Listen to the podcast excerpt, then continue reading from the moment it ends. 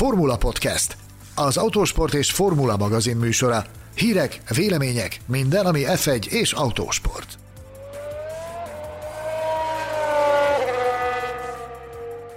Mely komoly, nagy reményekkel induló Forma 1 projektek buktak el, annak ellenére, hogy gyári támogatással vágtak bele a király kategória küzdelmeibe. Üdvözlünk minden Forma 1 szurkolót, a Formula Podcast 69. a második évad első adását hallhatjátok. Köszöntöm kollégáimat Mészáros Sándort és Gellérfi Gergőt. Boldog új évet mindenkinek, sziasztok! Bujék, hello, sziasztok! A 2021-es esztendő nyitó műsorának témájául egy olyan összeállítást választottunk, amelynek apropóját maguk a hallgatóink szavazták meg. Lássuk, miről is lesz szó. Természetesen ez a első adás, 2021 első adása sem múlhat el szolgálati közlemények nélkül.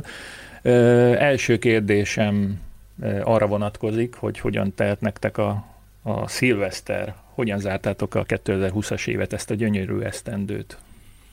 Aktívan, azt kell, hogy mondjam, mégpedig a Formula Podcast Facebook csoportban útjára indítottuk a a Csíknándor Challenge-et, ahogy azt a szilve, szilveszteri külön kiadásban megígértük, és hát, hát figyeltük, hogy milyen képek érkeznek szerte az országból. Volt, ahol egyénileg Csíknándor challenge volt, ahol tömeges Csíknándor challenge volt megfigyelhető az országban, úgyhogy nagyon nagy öröm volt számukra azt látni, hogy vevők voltatok egy kis, egy kis hülyeségre, és és bekapcsolódtatok ebbe a kis játékba, ami hát nagyon jókat kacagtunk rajta. Köszönjük mindenkinek, aki részt vett ebben. Nyugodtan mondhatom, azt hiszem, hogy mind a hárman úgy vagyunk vele, hogy megvan a helye a, megvan a, helye a komolyságnak, és megvan a helye az ökörködésnek is, és szilveszter éjszaka egyértelműen az utóbbi az utóbbi ideje, és én is nagyon-nagyon élveztem, hogy óráról órára jöttek az újabb és újabb megmosolyogtató fotók és kommentek hozzá. Egyébként, hát bár látta mindenki a Facebook csoportban, én családi körben töltöttem a szilvesztert, összes, az összes öcsém, sógorom és sógornőm, valamint bájos feleségem társaságában, és természetesen hajnal ötig tartott a szeánsz, hiszen annál hamarabban, annál hamarabb nem tudtam kirúgni a vendégeinket itthonról. Ö, ja, csodálatos volt, azóta kialudtam magam párszor, és újult erővel újult erővel várom ezt, a, ezt az évet, és remélhetőleg a minél több podcast adás. Mindjárt én szeretnék is kiosztani egy külön díjat így az év elején Betlen Tamásnak, aki elsőként jelezte részvételét a Csíktándor Challenge-ben, és Csíktándor challenge elsőként, és ha nem tévedek, Tamás, te voltál az utolsó is, aki ezzel a hashtaggel posztolta a Formula Podcast Facebook csoportban, úgyhogy te voltál a legkitartóbb challenge ebben a kihívásban, úgyhogy jár neked a külön díj.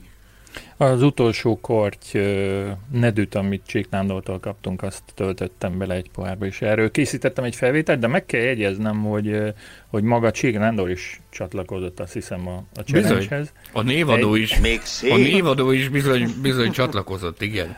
Egy részről, másrészt pedig nem csak az országban szerte, hanem Oxfordból is érkezett egy Guinness-es challenge fotó, ő az én régi barátom, Nagypali, aki már jó néhány éve kint tengeti, tengeti az életét, de ő a legvadabb hallgatónk, és azt hiszem, hogy ő az, aki az egyik ö, szurkolónk, aki az összes adást ö, meghallgatja, és már reklamál, hogyha egy pár percet késünk is a, a következő kiadással. Beszéljünk még valamiről, hogy ez a, ez a, nem csak ez az év, minden év abból a szempontból eléggé rendhagyó, hogy három különleges Forma 1 pilóta is így a, az esztendő első napjaiba ünnepli a születésnapját. Most egy kicsit így remélem megbocsátanak a szurkolók, de fel kell, hogy olvassam, amit ideírtam. Bumi, Sumi és Hemi a három, három versenyző, aki, akik valamennyien az első hét napján születtek az esztendőnek. Egy-egy szép mondatot mondjatok már róluk, legyetek szívesek. Zsolti nem szereti ezt a becenevet. Baumgartner Zsoltról van szó. Ő indította a sort január 1-én, újévi kisfiú a, a mi Form 1-es pontunk szerzője, hazánk egyetlen Form 1-es pilóta. Én bátorkodtam őt a, az Instagramon egy, egy 2003-as közös fotóval, köszöntöttem Zsoltit az Instán, és bátorkodtam őt a leggyorsabb magyarnak titulálni Ugyanis hát nagyon sok szép eredmény született szerte a magyar autósportban azóta, mióta megszületett a magyar Form pont, de azért valljuk be őszintén, hogy az még mindig nagyon megdobogtatja a szívünket. Én, én kérdeztem tőle egyébként, hogy, mert hogy Debrecenben született, az is elég érdekes, hiszen ők, ők Budapesten éltek elég régóta, nem tudom egyébként, azt hiszem, hogy Vas megyei származású az édesapja, igen, és ugye ott is vannak most érdekeltségeik, de nem is ez a lényeg, hanem hogy hogy keveredtek Debrecenbe, és hogy ő váratlanul született, tehát egy szilveszter alkalmából jártak a szülei, ugye még a, még a, a nagy esemény előtt, vagy a, a, a, a születése előtt a hajdúsági fővárosban, és ott ez, ezért került ő a, a, a, a Debreceni újszülöttek listájára, úgyhogy ez a története az ő debreceniségének, de nem tudom a többiekről mit tudunk ilyen, ilyen szinten elmondani, hogy ki hol született. És... Mihály Somár nem Debrecenben született, ugye Gergő? Legjobb tudásom szerint nem, bár végezhetünk egy kis nyomozást, ha gondolod. Ö, ugye neki január 3-án volt a születésnapja, és hát azt hiszem vele kapcsolatban nem is lehet mást és fontosabbat mondani, ö, mint hogy nagyon, nagyon, nagyon, nagyon, nagyon szurkolunk neki, és, és nagyon bízunk benne, hogy akárhogy, akármilyen körülmények között, de de meg tudja majd tekinteni márciusban az ő édes kisfiának az első Forma 1-es versenyét. Én őszintén bízom ebben. Sanyi, Hamilton méltatása, az, az nem lesz túl könnyű, mert tavaly, tavaly előttünk mindent. mindent előttünk. Ja, az... Igazándiból vele kapcsolatban aktualitás van, ugye rengeteg vége láthatatlan azoknak a, a kérdéseknek a sora, amit Lewis Hamiltonnal kapcsolatban, az ő szerződés hosszabbításával kapcsolatban kapunk a Formula Podcast Facebook csoportban. Én erre szeretnék inkább reflektálni, méltatás helyett. Én azt gondolom, méltattuk őt eleget. Ugye megtörtént a, a lovaggáütés, nem is jó mondtad, most már Sir Lewis Hamiltonról beszélünk. Ja, szerző... Csak várj még egy kicsit szentély is avatja. te, te leszel az, aki kérvényezed a Vatikánnál a szentély avatását? Hát, na jó, ugorjunk. Ne. szóval nagyon sokan kérdezitek azt, hogy mi van az, új szerződéssel, meg, meg mit tudunk arról, hogy miért várat magára az új szerződés. A helyzet az, hogy egy picit mélyebbre kell nyúlni a mi álláspontunk szerint. Nagyon sok forrással beszélgetünk, nagyon sok forrásból próbálunk információt szerezni a, a Hamilton helyzettel kapcsolatban, és hát ugye nagyon sokan ö, referáltak arra az olasz újságcikkre, amiben, amiben azt taglalták, hogy a Daimler megvétózta Lewis Hamilton fizetési igényeit. Erre ezzel kapcsolatban mi azt az álláspontot képviseljük, hogy tulajdonképpen december óta, a, amikor volt az a bizonyos szuperpéntek a Forma 1-ben a, az FIA díját adó napján, ugye onna, azóta tudjuk, hogy a, a Daimler tulajdonképpen most már csak egy harmadát birtokolja a, a saját gyári Forma 1 csapatának, tehát azt, hogy a Daimler megvétózta a Hamilton fizetését, ez, Hát ez meglehetősen egy érdekes felvetés, tehát mivel hogy, mivel, hogy nem csak ők döntenek a fizetésről. Tehát az, hogy kizárólag erre ráhúzni azt a, azt a rapszódikus helyzetet, hogy még mindig várunk a szerződésre, az, az talán túlzás lenne. A mi forrásaink sokkal inkább azt mondják, hogy itt a lovaggáütés környékén kell keresni a, a magyarázatot. Ugye Louis Hamilton, mint minden brit, neki is nagyon nagy szíve vágya volt az, hogy egyszer, egyszer lovaggá üssék, és megkapja azt a bizonyos szőr előtagot, de az elmúlt években erre azért nem volt lehetőség, mert különböző adóügyeket taglalt, taglalt a sajtó, a, a bevételeknek a, azt, hogy, azt, hogy ezek milyen számlákon pihennek, tehát ez egy nagyon-nagyon mély pénzügyi történet, és hát ugye, mint mint olyan, a, lovag, a lovagságnak az intézménye az azért szervesen kötődik a patriotizmushoz.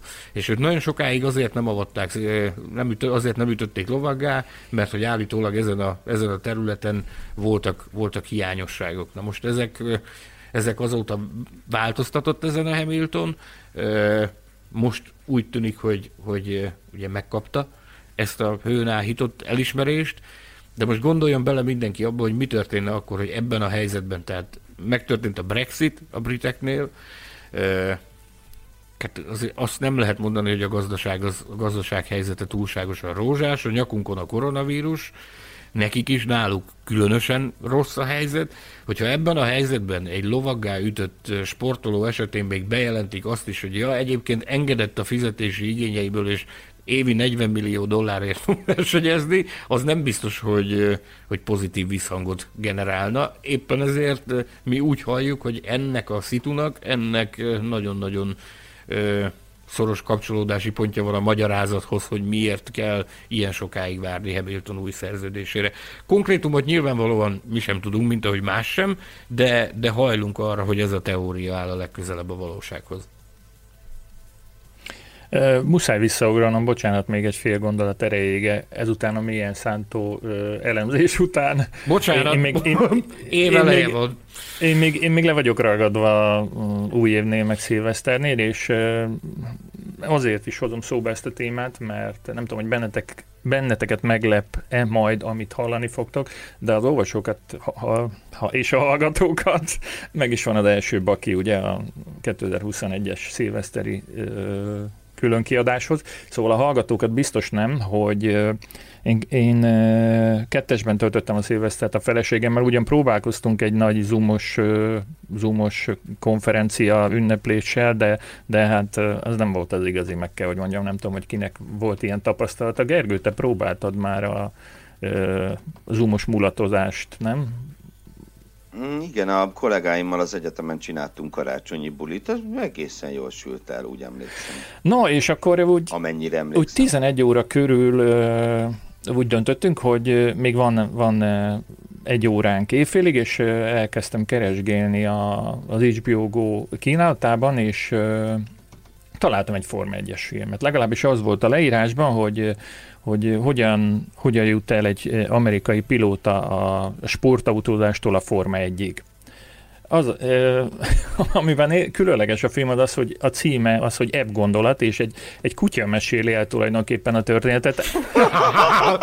Várj, Jó, igen, de a, ez a magyar cím az ebb gondolat, aminek eh, igazából eh, nem sok köze van a, a, az amerikai címhez, ami The Art of Racing in the Rain, arra utalva, hogy ez a bizonyos pilóta, most nem jut eszembe a keresztneve rettentő ügyes volt esőben, és a kutyának a, a, az élete lett és szenvedélye lett az autóversenyzés, az ő kutyájának. Na de ja, még egy érdekesség, a, a filmben a, a kutya neve Enzo, és a hangját pedig az eredeti hangot Kevin Costner kölcsönözte az ebnek, úgyhogy e, ezekkel az információkkal vágtam neki a, a, a filmalkotásnak.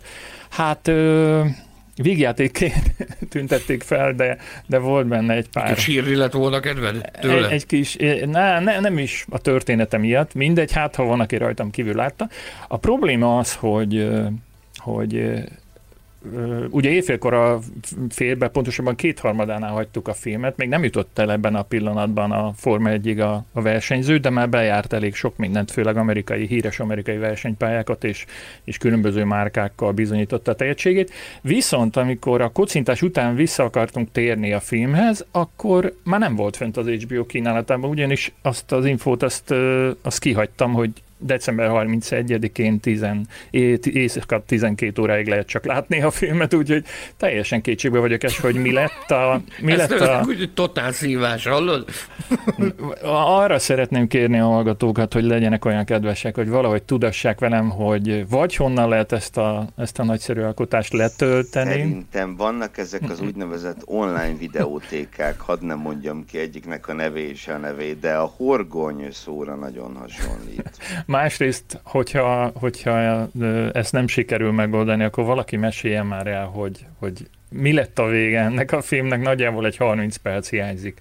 No, bocsánat, hogy ezt a kitérőt megtettem, csak rettentően bérizgálja az agyamat. Ne hogy... hagyjátok cserben a főszerkesztőt, ne hagyjátok cserben, írjátok le, mit Én nem tudtam, én nem tudtam erről a filmről. Figyelj, köszönöm, most olvastam ezt... utána 19 augusztusi bemutatója volt a, a filmnek, Látom. Ja, hogy majd már rá is kerestél. Persze, sőt, én már elolvastam azt is, mi a vége. okay. na jó, na jó, na jó. Adásban nem mondjuk, nem spoilerezünk. Nem hát, jó. ha valaki látni Akkor... akarja. Még lehet én is megnézem. Érdemes, érdemes mindenféle szempontból. Akkor szerintem itt az alkalom, hogy berekesszük a szolgálati közlemények rovatot Nem, ez Betlen Tamás, ez Betlen Tamás filmrovata volt. Annyi, annyi, olyan sokszor beszélsz különböző autosportos témájú filmekről, hogy ez önálló blokkot érdemel most már az a Formula Podcastben. Ugye én ezt javasoltam is, nem? Igen. Mint hát. téma. Csak nem, nem szavaztam meg a magas grénium, azt hiszem. Még. még. Nem volt ez, ez? Ja, még. Jó. Na jó. Ugorjunk szerintem a, a mai fő témánkra, amelyet, ahogy korábban is említettünk, az olvasók szavaztak meg. Hallgatók. Hallgatók és olvasók? Gergő, mesél de, mesél de. Hallgatók, olvasók, követők, írók, költők, mi fordítók, Nézők. mindenki. Kossuth díjasok. Hogyan történt mindez? Miből lehetett egyáltalán, egyáltalán miből lehetett választani, kik, mik voltak a, a jelöltek az év első adásának témájának a listáján?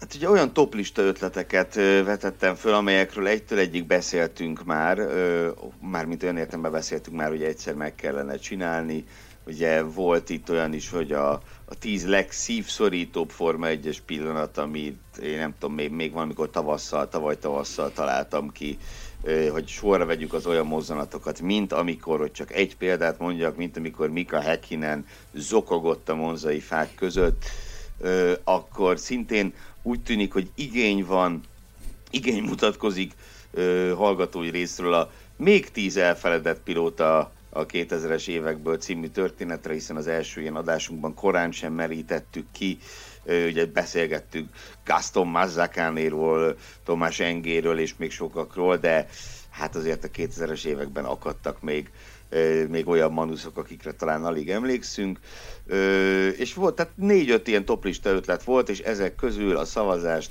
több, több százan szavaztatok a Formula Podcast Facebook csoportban, amit nagyon köszönünk, és torony magasan ez a téma nyerte meg. Jelesül az a téma, hogy melyik gyári Forma 1-es projektek voltak azok, amelyek arccal a betonba álltak bele, vagy ahol sokkal nagyobb volt a füst, mint a láng. Van köze ennek az adásnak, hogy van átfedés a, a korábbi kalandor, vagy, vagy az, az milyen, is, milyen téma is volt, amit már egyszer feldolgoztunk csapatok ügyében? Bocsánat a, a gyenge memóriámért a tíz legrosszabb Forma 1-es csapat, és apró átfedés lesz közte egészen pontosan két azonos szereplő lesz a listán. Ugye nyilván itt itt két szempontból is más ez a történet. Egyrészt magát a toplistát, persze előtte azért lesz egy külön díj, meg, meg egy másik sztoriról is említést akarunk tenni, de magán a toplistán csak gyári, vagy legalábbis komoly gyári támogatással rendelkező projektek fognak szerepelni, tehát a Life-ot, az Andrea Módát, és így tovább az hiába keresnénk ezen a listán.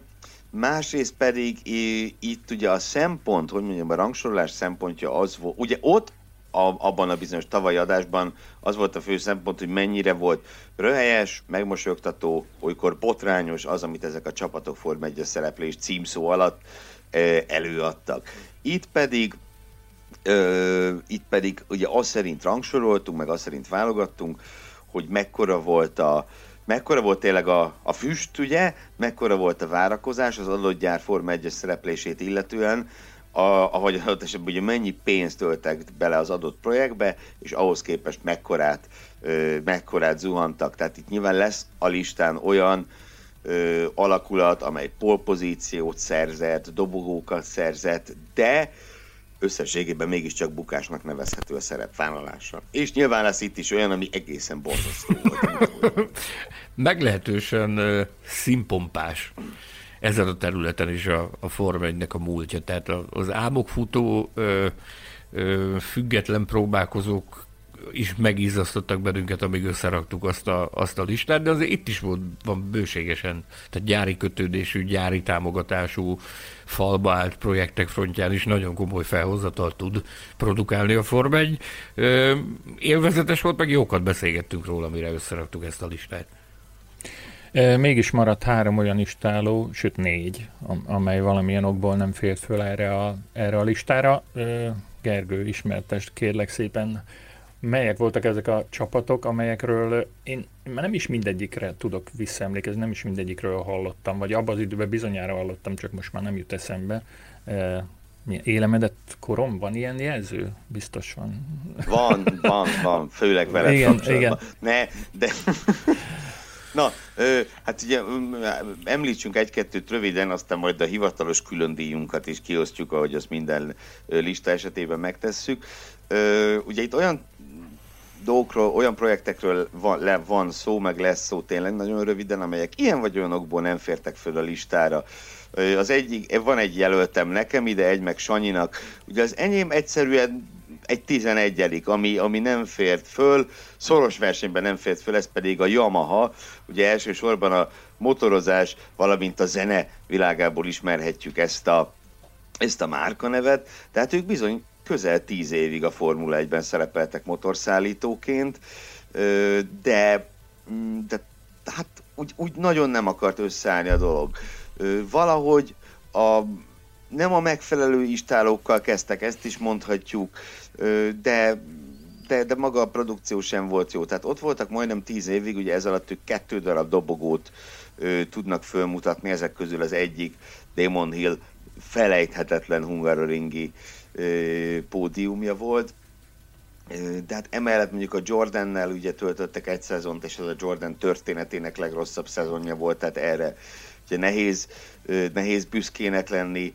A, a Tirellel éveken át együtt versenyeztek, és szezononkénti átlagban 5-6 pontot sikerült összehozni, ami megint csak rémes, és hát a Breben istálónak is a, a hanyatlásában és a haldoklásában asszisztált a Yamaha. Nagyon nagy reményekkel jöttek, egy nagyon nagy gyártó volt, illetve nem, most is az, nyilván, de, de a Forma 1-ben hát nem, nem sok sót tettek meg. Igen? Az a kérdésem Gergőhöz, hogy hogy mit keresett egy, egy tulajdonképpen motorkerékpáraira híres gyártó a, a, az, az autósport király kategóriájában? Kérlek szépen, volt nekik egy ilyen, egy ilyen részlegük, ami kimondottan a, a négykerekű versenyzésre specializálódott, és ennek ugye a csúcs, csúcs terméke volt a Formula 1-es erőforrás. Hát ez volt a csúcs termék. De valószínűleg ennek is köszönhető, hogy, hogy nem tudtak igazán eredményesek lenni. Most, tehát mit tudom én, ha mondjuk a Ford fogná magát és beszállna a MotoGP-be, valószínűleg ő, ő, ők se váltanák meg ott a világot. Tehát azt hiszem, hogy ebben az esetben ugye szerencsésebb, ha a, a Schuster az a kaptafát markolásza, és nem valami mást hú, na ebből mit fognak kihozni? Na mindegy, a másik, aki, aki nem fért fel a listára, az pedig Sanyi ismerteti röviden, ez egy amerikai történet, és ők meg azért nem fértek föl, mert hogy az alapkritériumnak nem feleltek meg, ugye nem gyári projekt, viszont a bukta, hát az óriási Bizony, volt. Bizony. Ez a US F1 ö, nevezetű, hát nem is tudom, hogy merjem-e formációnak nevezni, ezt a USF nevű, nevű próbálkozást, ami ugye 2009-re datálódik. 2009 évelején érkezett egy bejelentés, hogy Pet, Péter Windsor Form 1 újságíró, korábbi Williams csapatmenedzser, egy, egy házos a ház verseny divíziójánál korábban tevékenykedő amerikai mérnökkel bizonyos Ken Andersonnal együtt Form 1 istálót indít, megpályázták a, az indulási jogot az FIA-nál, meg is kapták, és hát onnantól fogva indult ez, a, ez az őrület, hogy akkor lesz ebből csapat, vagy nem lesz ebből csapat. És itt hát tulajdonképpen Hát itt tulajdonképpen más nem lehet mondani, csak azt, hogy a hazudozás ment nagyon-nagyon sokáig. Valamiféle komplexumra szertettek Charlotte-ban, Észak-Karolinában. Amerikai székhelyek kívánták működtetni a csapatot valami tervek is születtek, bár, bár ez csak egészen kivételes személyek láthatták, például Bernie Eccleston, vagy, vagy épp Charlie Whiting, aki egyszer egy helyszíni szemlét is tartott náluk. És Betlen, Betlen Tamás. Tamás is járt a USF vonnál. Te is jártál, Tamás? Nem, de a terveket láttam természetesen, nem, sajnos Kaptál nem. tőlük ajánlatot, azt hittem. Betlen Tamás nem próbálták leszerződtetni, leszerződtették viszont uh, José Maria Pechito lópez az argentin pilótát, aki akkoriban emlékeim szerint talán a Renault-nak a, a tehetséggondozó programjában volt kedvezményezett, illetőleg James Rossiter szerződtetéséről is hallani lehetett, ám ezzel kapcsolatos hivatalos bejelentés nem történt. A, a López hozott magával, ha emlékeim nem csalnak, állami forrásból valami 8 millió amerikai dollárt körülbelül, ami, amit, amit investált volna a, a projektbe, de hallan, hallhattunk még, ami egy érdekes része volt ennek a történetnek, hogy a YouTube alapítója, Chet Hurlit hozták hírbe azzal, hogy, hogy befektet a, a USF ba történt is ezzel kapcsolatos bejelentés, nagy délrel durral, majd egyszer, egyszer úgy döntött az úriember, hogy akkor inkább mégsem fektet be, és a vége az egész sztorinak az lett, az egészet övezte akkoriban egy nagyon komoly szkepticizmus hogy lesz ebből valami, vagy nem lesz ebből semmi. Ugye Péter Windsor akkoriban aktív Form 1 újságíró volt, és nekem élénken él a, az emlékeimben az a 2009-es belga nagy díj, amikor ugye javában dübörgött a plegyka, hogy javában dübörgött ez a sztori, hogy akkor 2010-ben érkezik a USF-on, akkor ő még, még újságíró, újságíróként volt jelen Spában, és hát korábban több ízben beszélgettünk vele mindenféle Form dolgokról, de akkor, amikor, amikor ott oda mentünk hozzá, és érdeklődtünk e felől, hogy akkor hogy is lesz ez, meg mint is lesz ez, ugye úgy volt, hogy ő lesz tulajdonképpen a csapatfőnök. És hát akkor, akkor már nagyon-nagyon magas lóról beszélt, és elküldött mindenkit melegebb éghajlatra, akik, akik szkeptikus gondolatokat fogalmaztak meg, és megkérdőjelezték ennek a, ennek a projektnek a valós hátterét. Ugye azért voltak ilyenek, Bernie Eccleston például folyamatosan azt hangsúlyozta, hogy szerint ebből nem lesz semmi. Ott Bernie eccleston is megpirította Péter Windsor nem kicsit. Majd ugye jött az egész történet, és ez tulajdonképpen hamvába volt, úgy, ahogy, úgy ahogy, ahogy, az, ahogy arra számítani lehetett, az egészben nem lett semmi.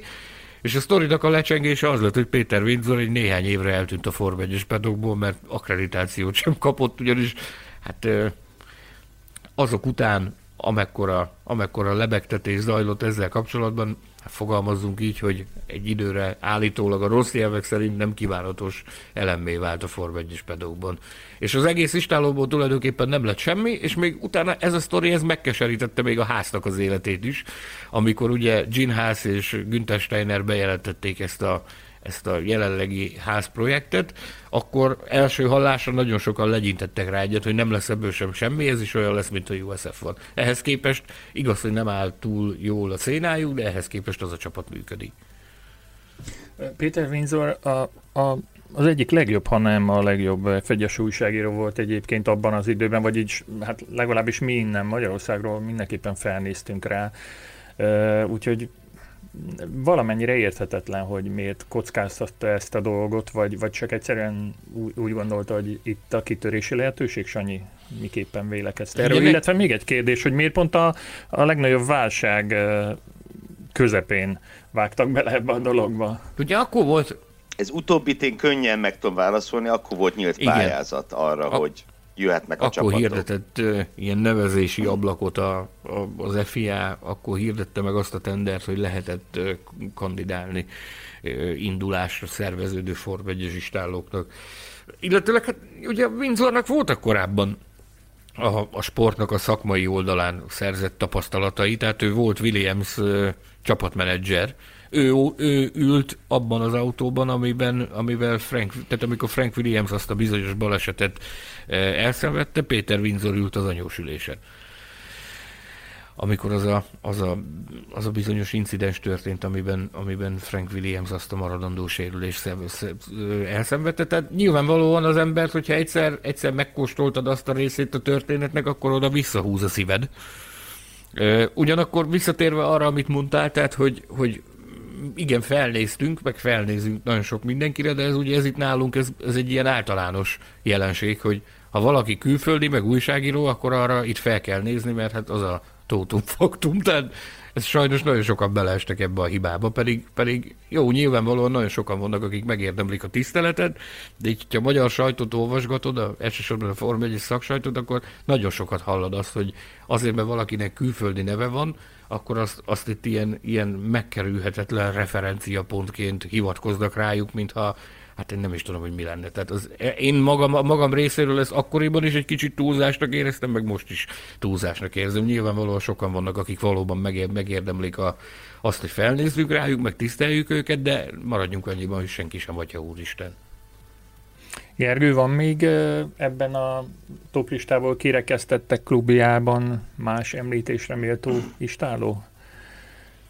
Hát említés szintjén szerintem érdemes, még szintén Sanyi javasolt, hogy említsük meg a Dómot, ugye ez egy japán alakulat volt. Róluk nagyon hosszan lehetne beszélni, úgyhogy éppen ezért csak nagyon röviden fogunk de annyi, hogy az ilyen meg nem valósult projektek közül az elmúlt évtizedekben talán a legkomolyabb volt a Dóm projektje. Ők ugye gyakorlatilag a komplet csapatot fölállították. Teszteltek.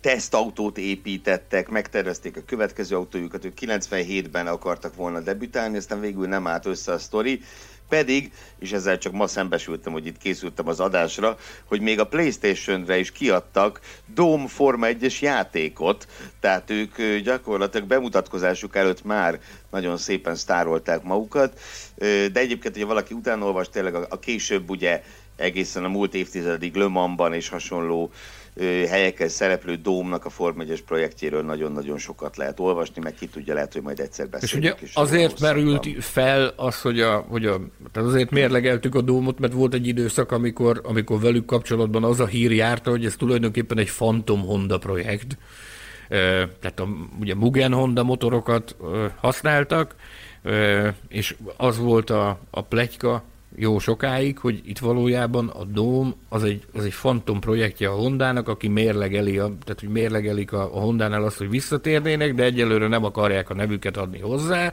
és ezért ö, ö, próbálják ezt az egész projektet a Dómon keresztül bejáratni, bár a Dóm ezt mind, mindannyiszor cáfolta, hogy, hogy ez így lenne, de, de ugye itt volt a gyári kapcsolódási pont.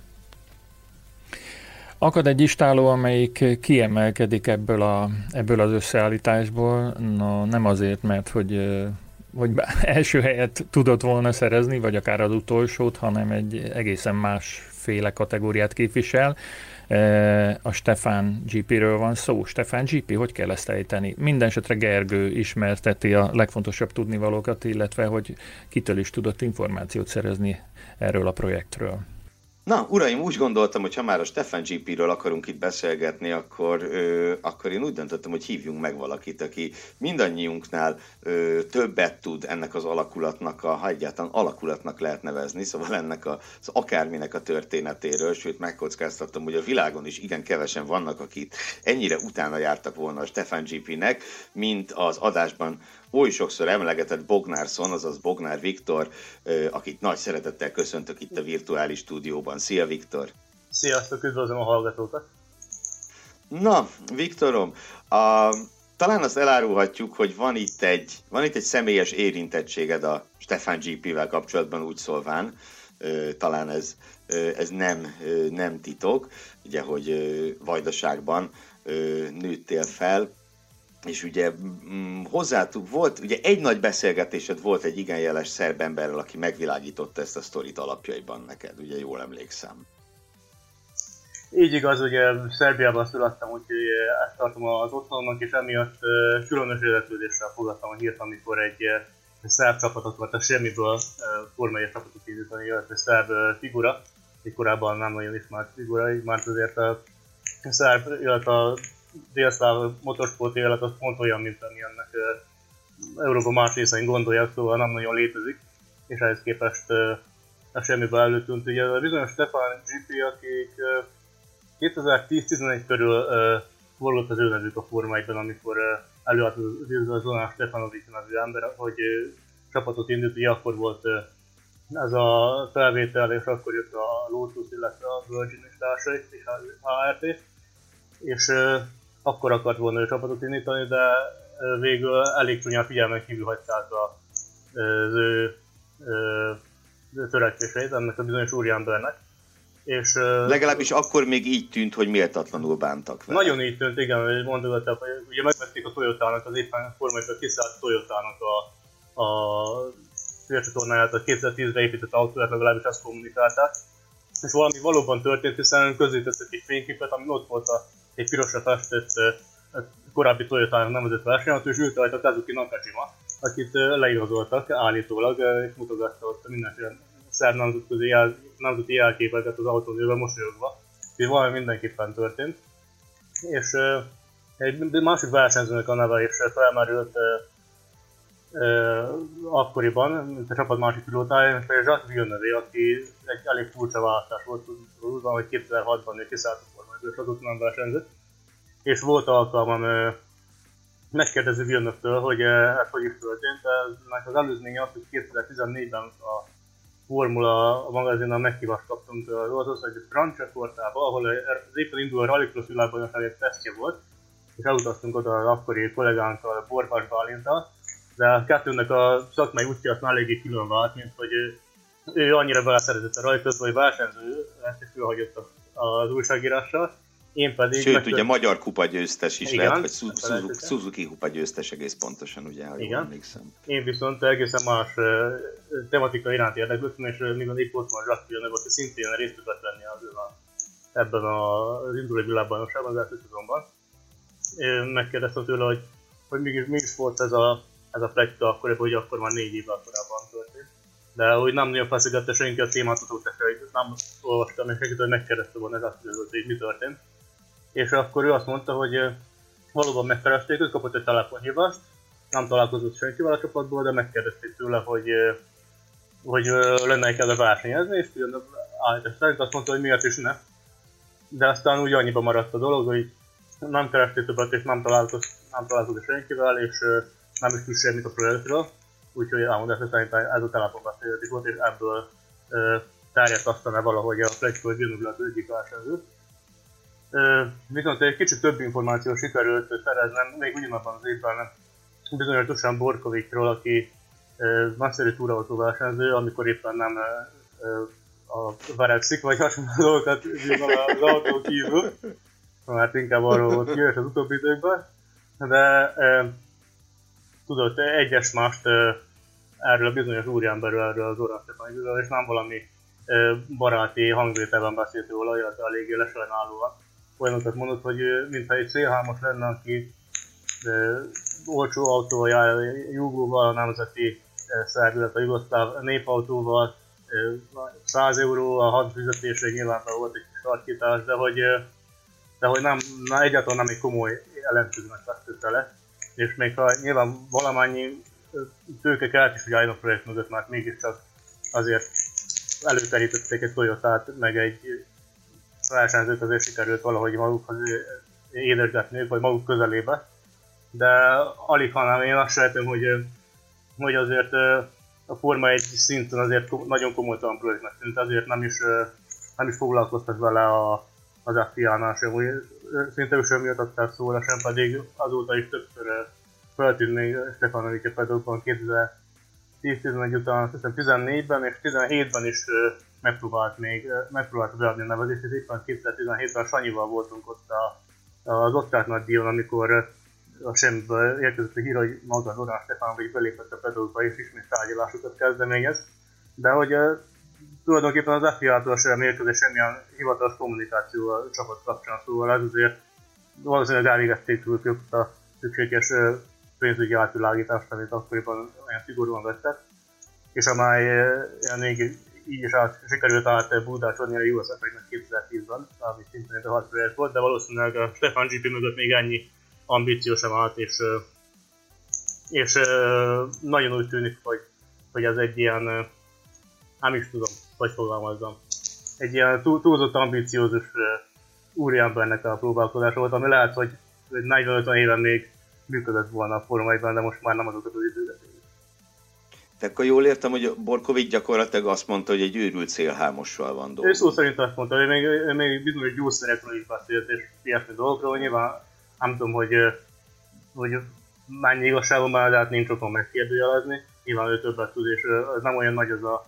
ez a délszláv motorsport, hogy azért ne ismerje az a néhány tag egymást, az a néhány figura, aki, aki itt mozgolódik.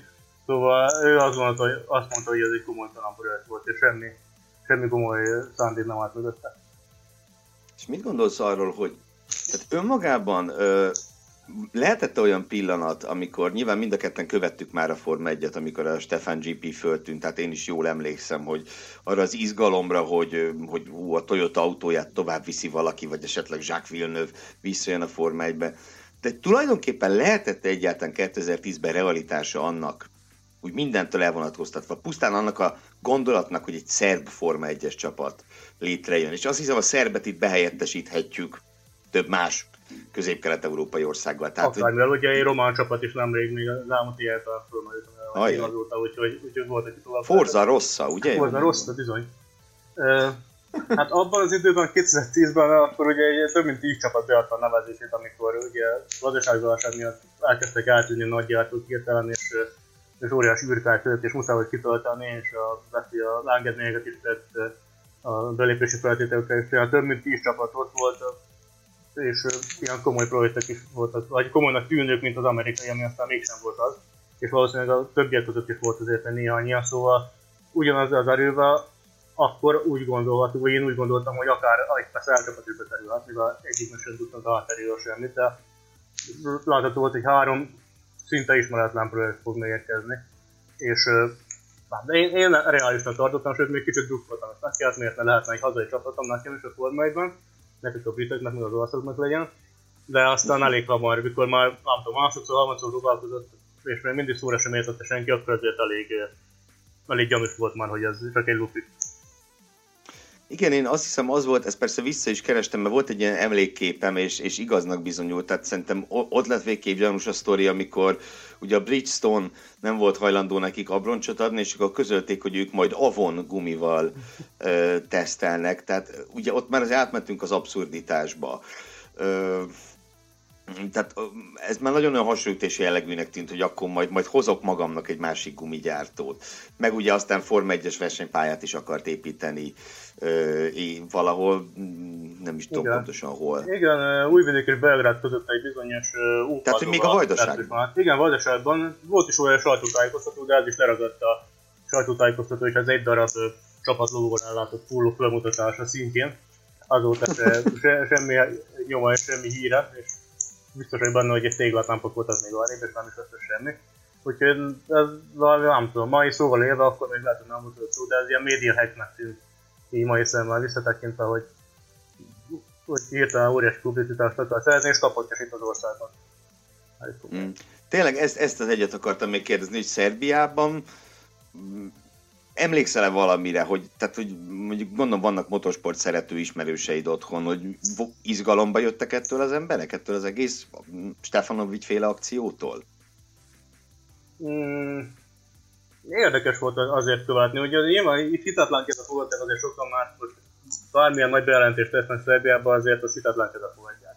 Akár, akármilyen szintől legyen szó politikáról, vagy gazdaságról, vagy mik lesznek a fizetések, vagy, vagy Forma 1 csapatunk lesz, akkor mindenki legyint, hogy persze, persze. Úgyhogy azért az volt a fő reakció az emberektől, és, és aztán, mint a legtöbb ilyen esetben, az itt igazolódott, hogy, hogy tényleg csak, csak szó, csak beszéd áll mögötte. És Borkovics azt is mondta, hogy egész Szerbiában nincs, ő szerint annyi pénze van, hogy egy Forma 1 csapat elindítása azt kellene. Lehet, hogy talán ez is túlzás. Na de, hát így. Jó, Viktor, nagyon szépen köszönöm. Uh, nagyon szépen köszönjük, hogy, hogy itt voltál és megosztottad ezt velünk, és akkor nagyon jó utat kívánunk neked, hiszen a minden igaz, akkor az Albán motorsportot készülsz feltérképezni most. Így igaz, legalábbis először az autó utakat, hogy járhatunk egyáltalán, és akkor utána mi történik még a felé Köszönöm a meghívást. Nagyon köszi Viktor, szia, szia!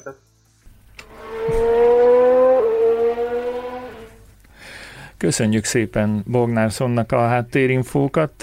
Ebből is látszik, hogy milyen fantasztikus előnyre tud tenni az a, az a médium, amelyik rendelkezik Szerbiában született magyar tudósítóval, mint Bognár Viktor. Egyébként őt már hallhattátok azért többször is, nem?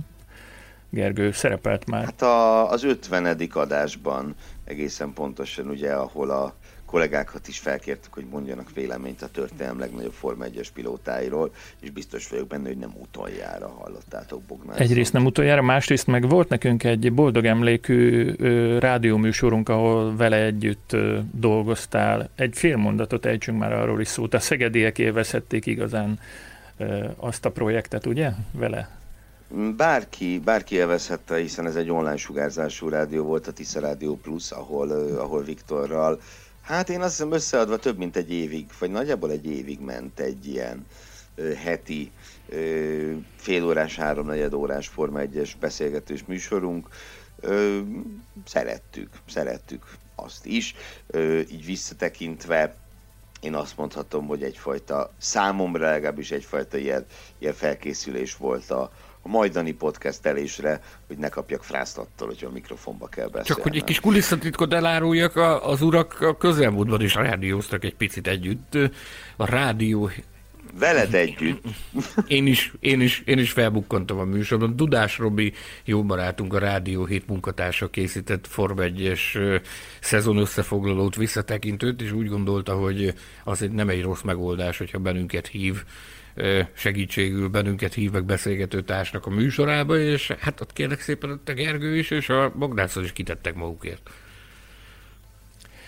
Szó volt a Stefan GP-ről, szó volt a USF váról, szó volt a Yamaha-ról és a Domról, de még nem esett szó arról a tíz csapatról, amelyet szakértő kollégáim kiválasztottak a toplista első tíz helyére. Következzen ez a felsorolás. A tizedik pozícióban landolt egy olyan istáló, amely, amely, amely a Porsche nevet is birtokolta, és azt hiszem, hogy nem nagyon van olyan autósport rajongó, amely, amely ne szeretné ismét viszont látni ezt a, ezt a német gyártót, ezt a sportkocsi gyártót a, a Forma 1-ben. Mit kell erről a bukott projektről tudni, Gergő?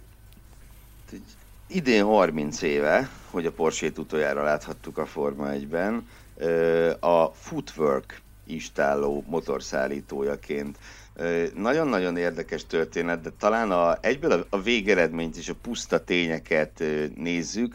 Hát a...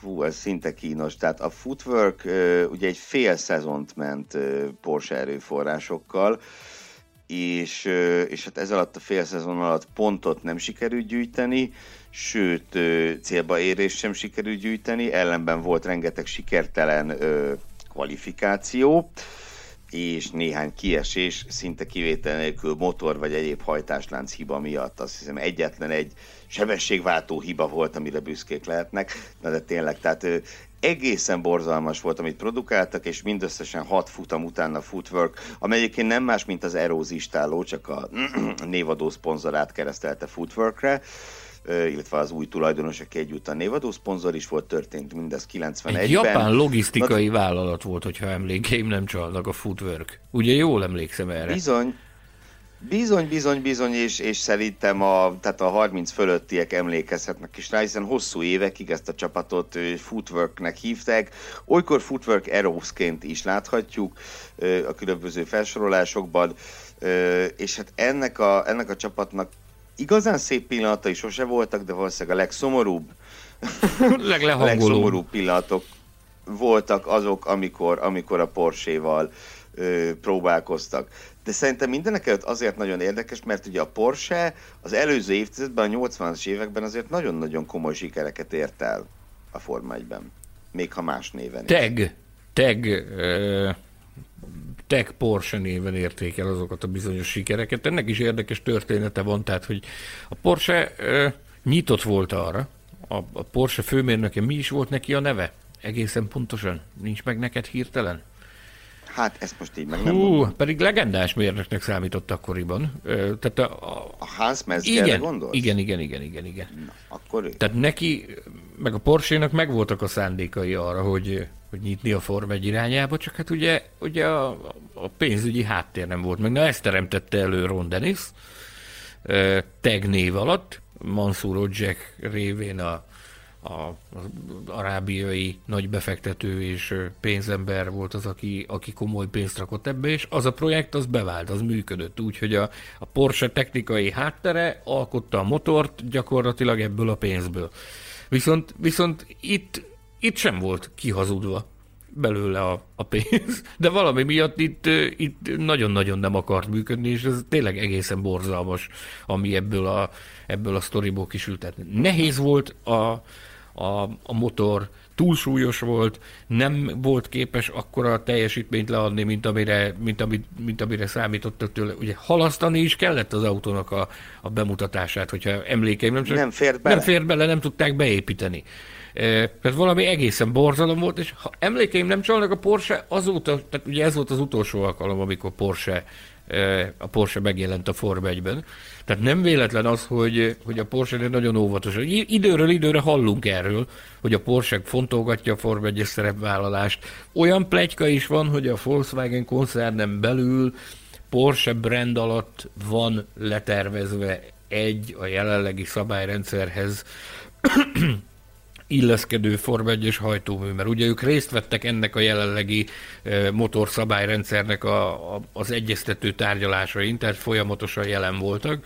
Ez időről időre felmerül, hogy, hogy, hogy jönnek, jönnek, végül mégsem jönnek, tehát azok után, ahogy itt megégették magukat ezzel a projekttel, én egyáltalán nem csodálkozom azon, hogy ez, ez komoly megfontolás tárgyát képezi. De egyébként csak egy utolsó gondolat ez, hogy a 91-es szezon ö, elképesztően színes volt, ami az erőforrásokat illeti.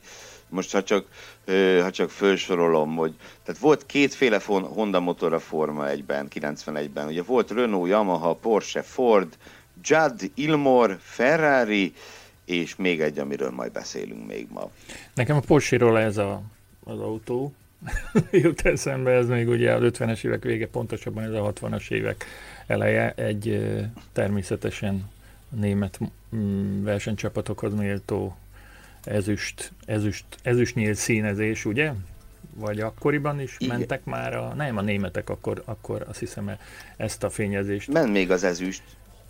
Ment még az ezüst, a Porsche a Forma 1-ben az egyetlen futamgyőzelmét is ezüst színbe alatt a legjobb emlékeim szerint. Ugye ez, amit kevesebben tudnak, és nyilván ez bukásnak nem is nevezhető, hogy a 60-as évek elején volt gyári Porsche csapat a Forma 1-ben, és még egy nagy díjgyőzelmet is tudtak szerezni. 62-ben, igen, ez így történt, meglestem.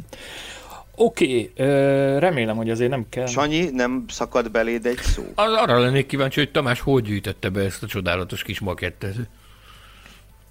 Erről már mintha esett volna szó, hogy a, a híres és világhírű, inkább így fogalmaznék, Miskolci kirakodóvásáron akadt meg a szemem a, a, a komplet garázson, körülbelül hány darab?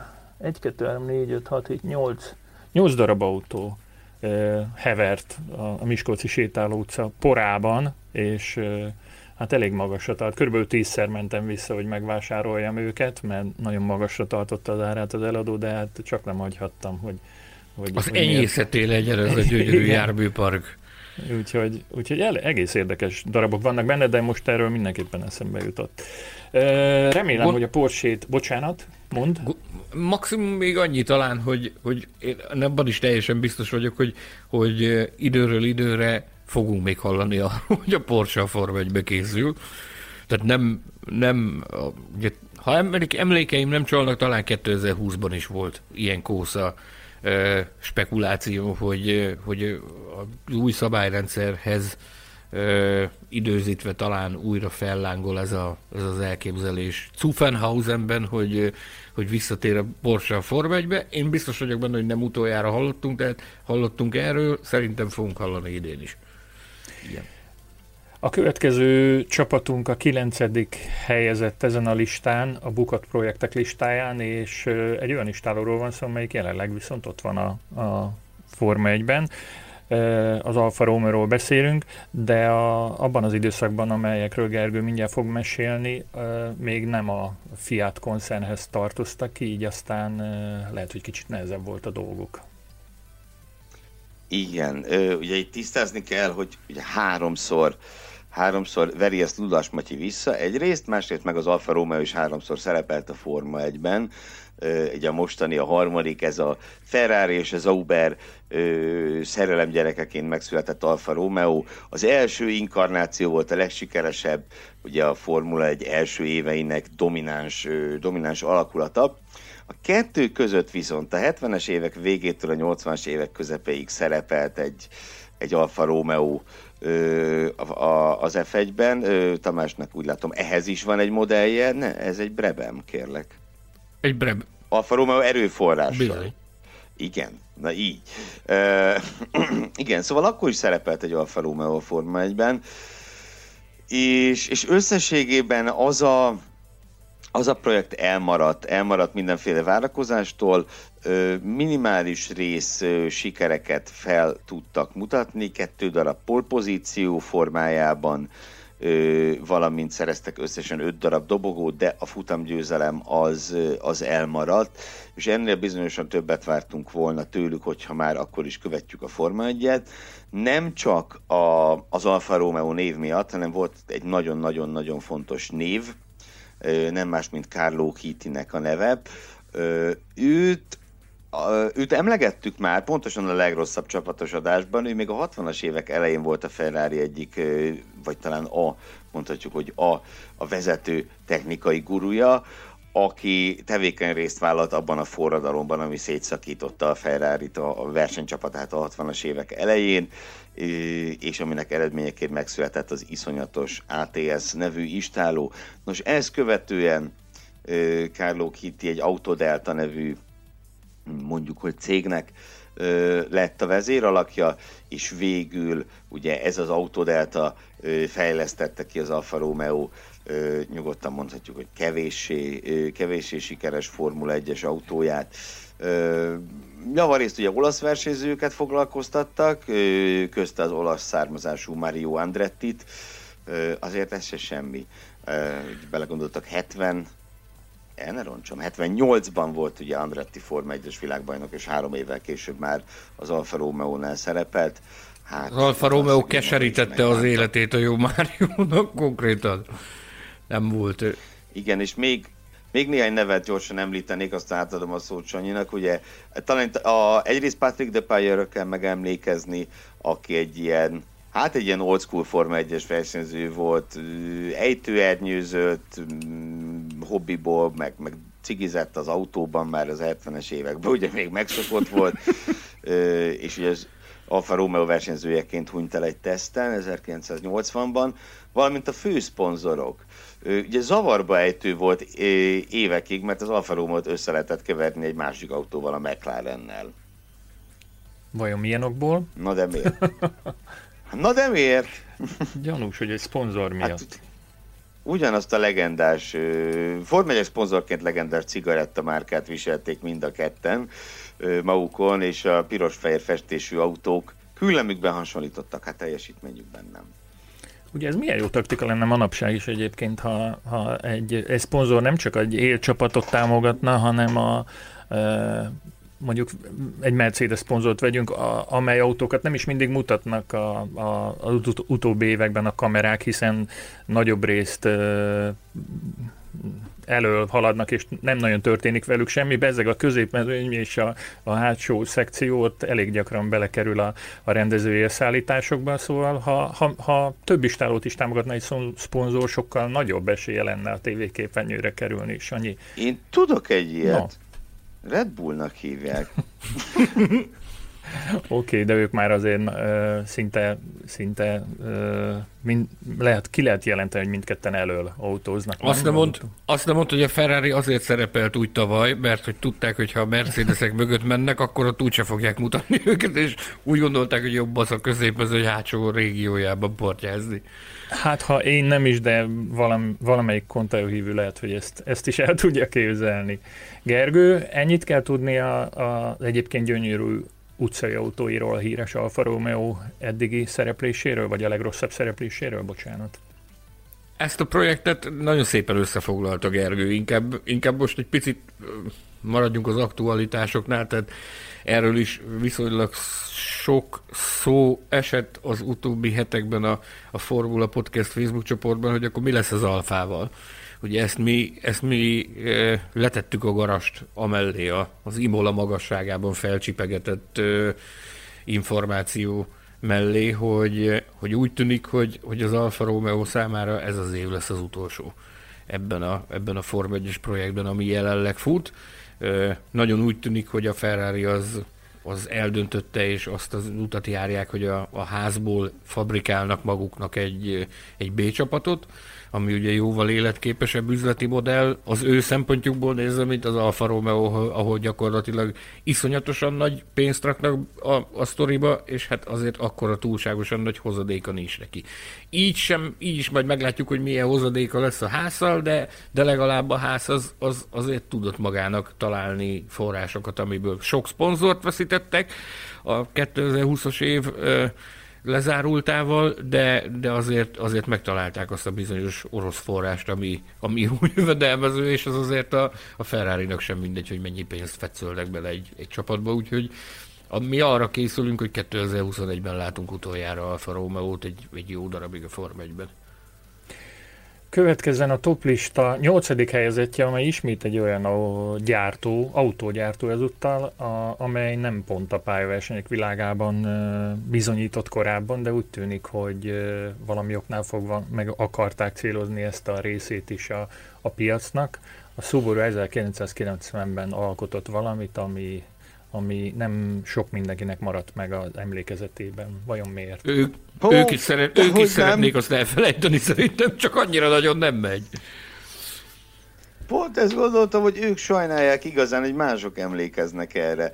Uh, borzadály.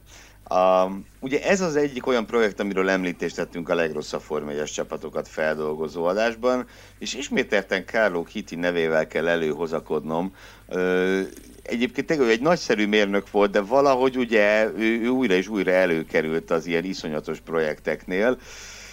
Az ő cég egy bizonyos motori moderni, talán ez is földerenghet embereknek, a Minardi motorszállítója volt évekig, a motori moderni, mennyire fantáziadús név, igen. nem? Modern, modern motorok. motorok, igen. Modern motorok. Vajon mennyi ideig Imádom. gondolkodtak ezen a néven egyébként? El tudod képzelni? Ültek és vakarták a fejükön, hogy milyen nevet adjunk ennek a cég. Azt nem, legyen motori modern. Hát igen, igen, igen, és ugye ők gyártották le azt a azt az erőforrást, ami az, hát előtte is, is rettenetes, ezután meg még rettenetesebb kolóni autókba került be 1990-ben, és Subaru néven uh, hát sokkolták a, a Formula 1 közönségét. E, ez egy olyan történet, amire jót nem lehet mondani. Sanyi, próbálj meg kérlek mégis.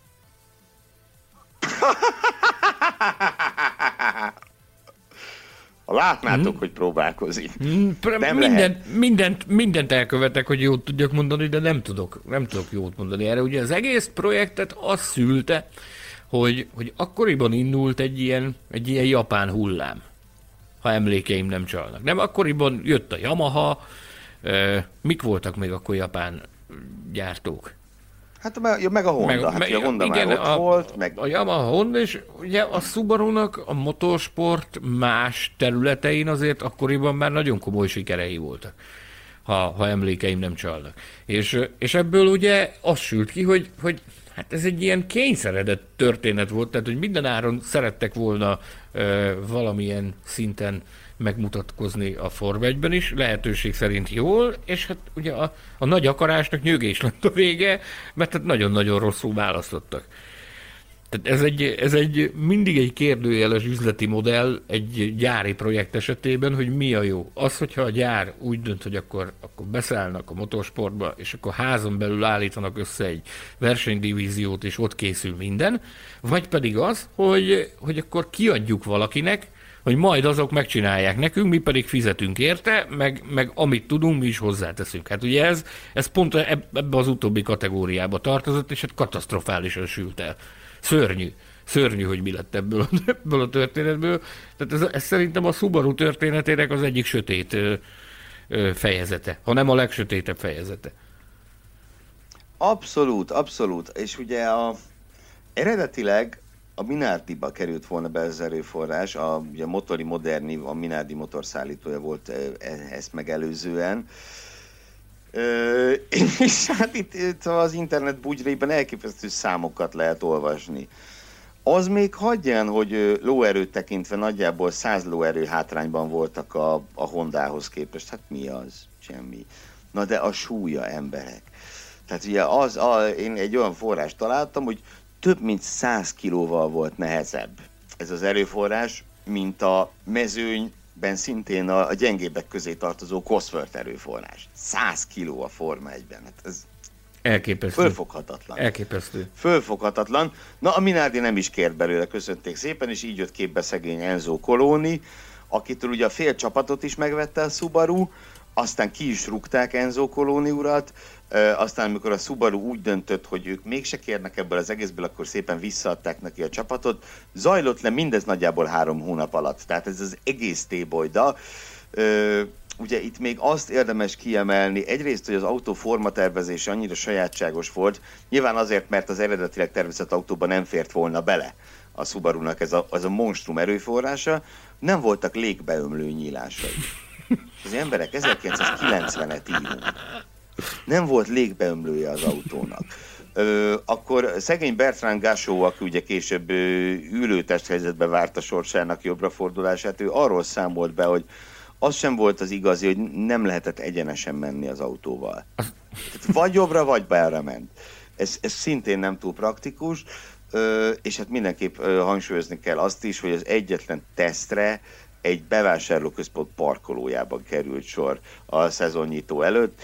Természetesen a világon semmit nem tudott elérni ez az autó, és hát csak annak örvendhettek, hogy azért nem lettek mindig tök utolsók, mert a legrosszabb csapatos adásban szintén megénekelt live istálló ott volt a mezőnyben, és ők konstans több perccel alul múlták a köridejeiket.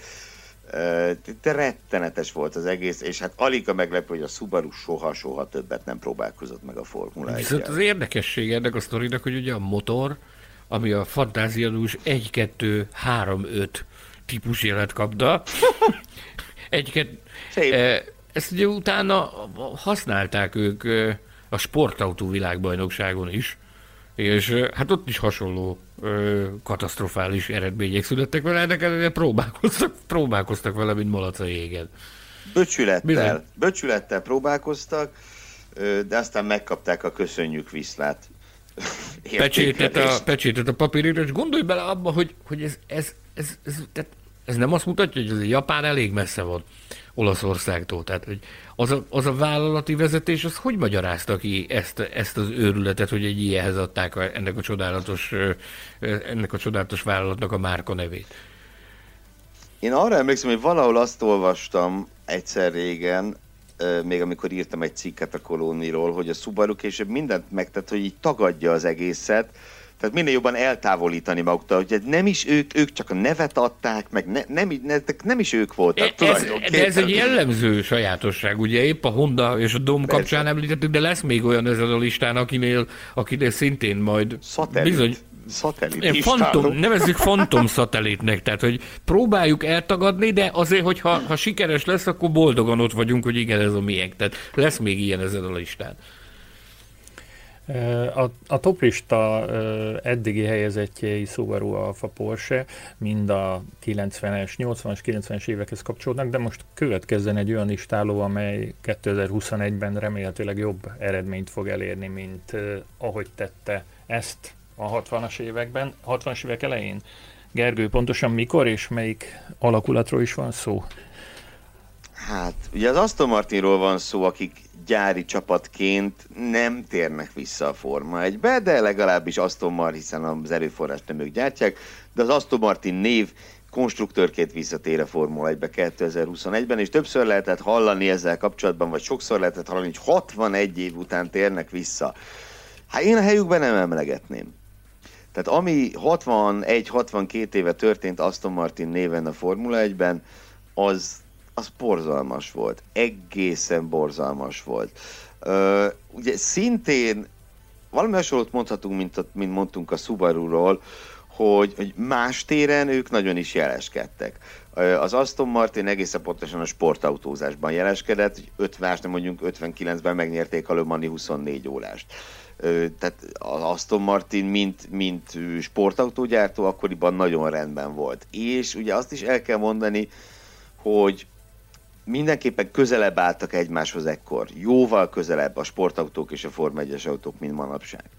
Hát ennek ellenére ugye az történt, hogy semmi se történt. A Forma 1-ben megérkeztek 59-ben nagy lelkesedéssel, nagy nehezen sikerült egyáltalán eljutniuk a rajtrácsig.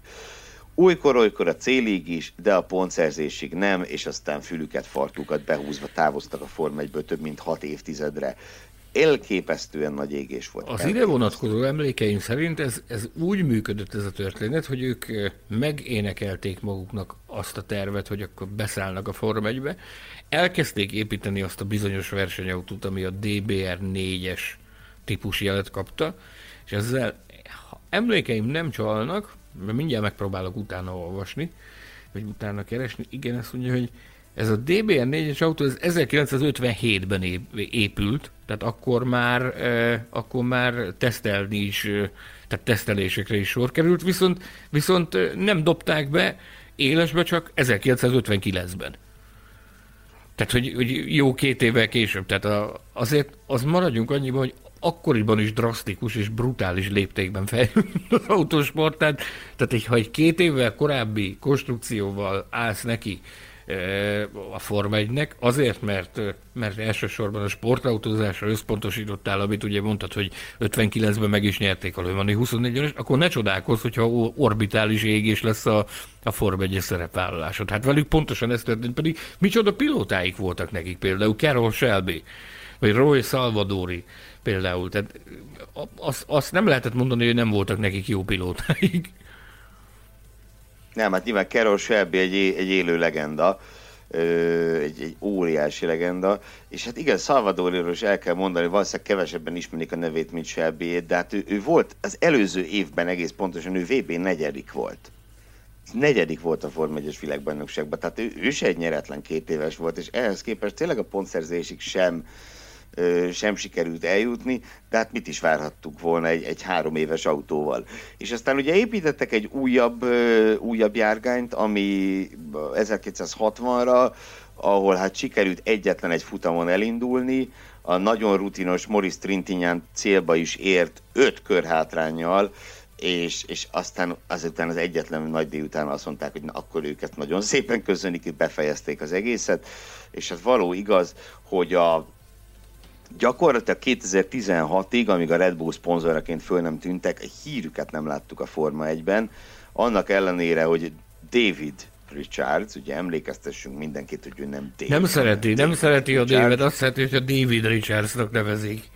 Igen, szóval ő, ő szerette volna már egyszer a ProDrive-val együtt visszahozni az Aston Martint, ez nem sikerült, és akkor végül, végül ugye előbb szponzorként, majd, majd hát saját jogon csapatként érkeznek meg. Az Aston Martin, amiről többek közt azt kell tudni, hogy nagyon szeretnék egy Aston Martin magamnak, és emellett azt is kell tudni, hogy Tamás is jó, jó lélekkel viseltetik irántuk, ha jól emlékszem. Igen, egy nagyon hosszú túrát tudtam tenni egy Golf nevű szponzor támogatásából a, a környékén. Láttad-e ott a DBR4 és DBR5 típus Forma 1 versenyautókat a múzeumban? Nem, nem voltak ott. Nem voltak. Nem, nem csak azon, azon, hogy nem tették prominens helyre ezeket a járműveket. Én, én sem mutogatnám. De két, két múzeum volt az egyik. És képzeld, de bocsánat, bocsánat, ez muszáj, mert most megnéztem, DB, vagy pont most találtam el, DBR5-öt nem is láthatott volna Tamás, ugyanis azt írják, hogy 61-ben bezúzták az autókat. biztos, ami biztos, Jaj. hogy nehogy. Atya úr is ütött. A, a gyár előterében a legékesebb uh, példáit a, az utcai autóiknak lehetett megszemlélni, és akkor volt egy másik, a, a ProDrive központban um, volt egy kis szerényebb körülmények között tálalt kiállítása, ami pedig a, a, az ő motorsport sikereiket volt hivatott felidézni. Mindenesetre ékes példája ez a történet annak, hogy bárha eltávolítjuk a, a, a a karosszériát, minek nevezzük, nem a fedelet, a héjat egy, egy Leoni autóról egészen különleges a hasonlóság egy, egy Forma 1-es autóhoz, de, de hogy itt valami egészen másról van szó, azt, azt ez a 59-60-as projekt is bizonyítja, ugye bár? Jaj, de szép!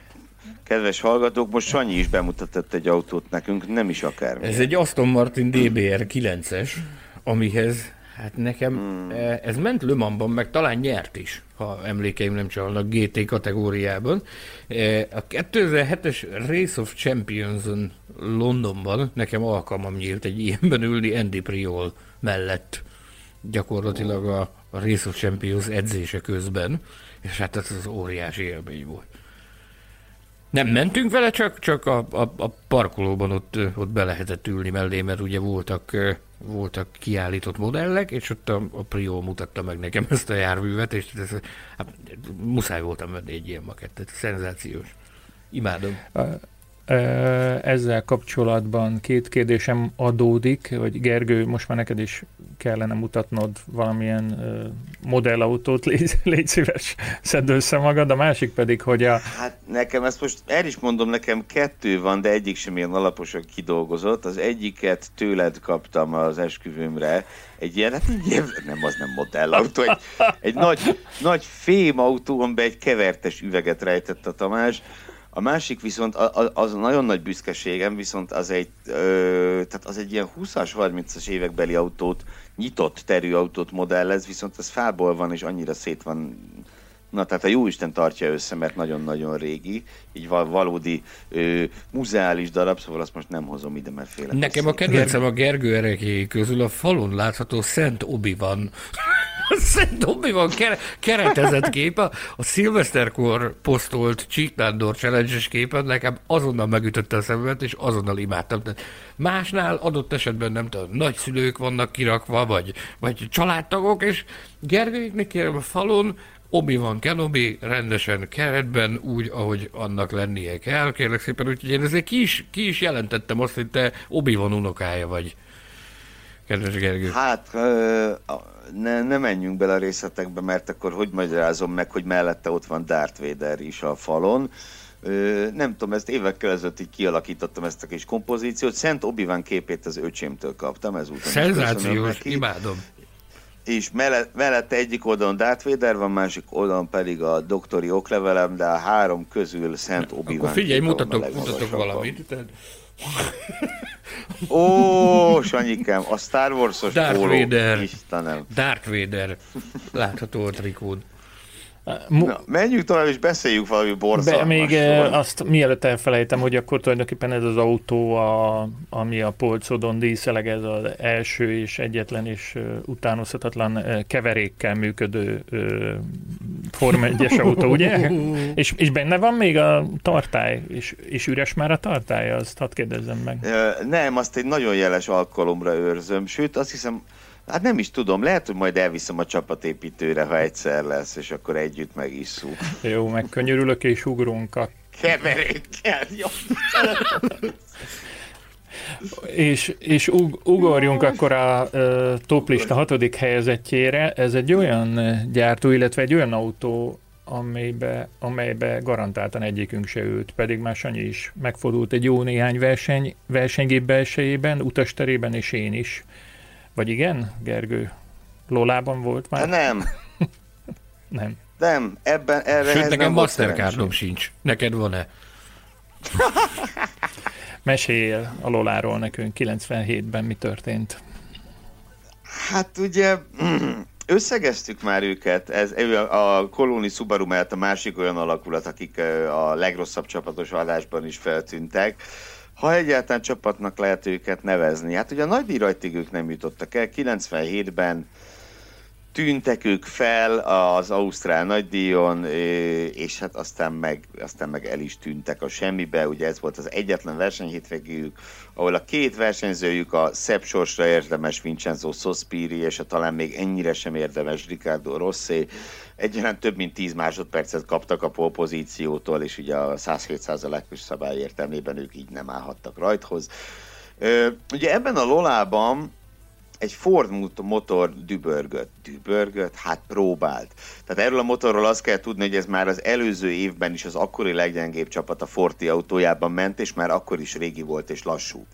Na de miért? Ez itt a szép és ugye ezért kerülhetett fel egyáltalán a Lola erre a listára, mint gyári projekt, hiszen a Lola, ugye ne feledjük, hogy ez valóban egy autógyár, csak ők versenyautógyártással foglalkoznak, és ők 98-ban akartak volna debütálni méghozzá egy saját erőforrással.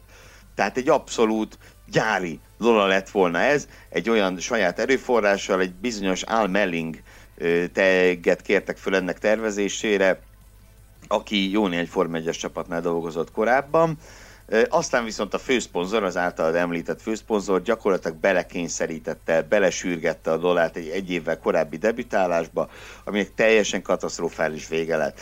Gyakorlatilag egy, egy indikár autóba szereltek egy kimustrált régi Forma 1-es motort, majd mindenfajta tesztelés és szélcsatorna nélkül kiküldték a pályára. Hát mit lehetett ettől várni? Csodát. Hát az csoda lett volna ha bármi, bármi történik. A csapat egyetlen érdemeként én azt tudom elmondani, hogy szerintem a festés szép volt.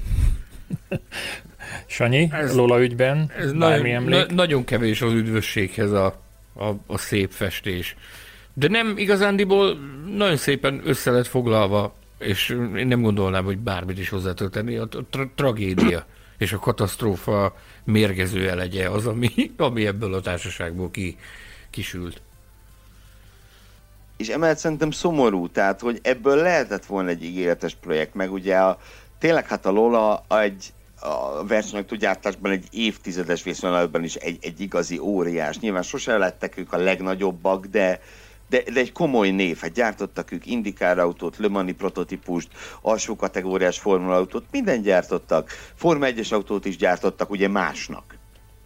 Ö, ugyanúgy, mint a, ahogy a Dallara, ugye most is gyárt Forma 1 autót, csak nem magának.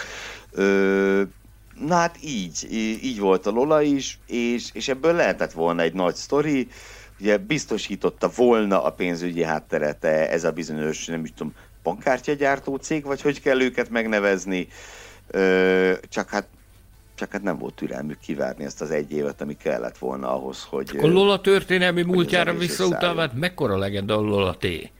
Tehát ez óriási, óriási, az autósport történetének egyik leglegendásabb járműve, nem?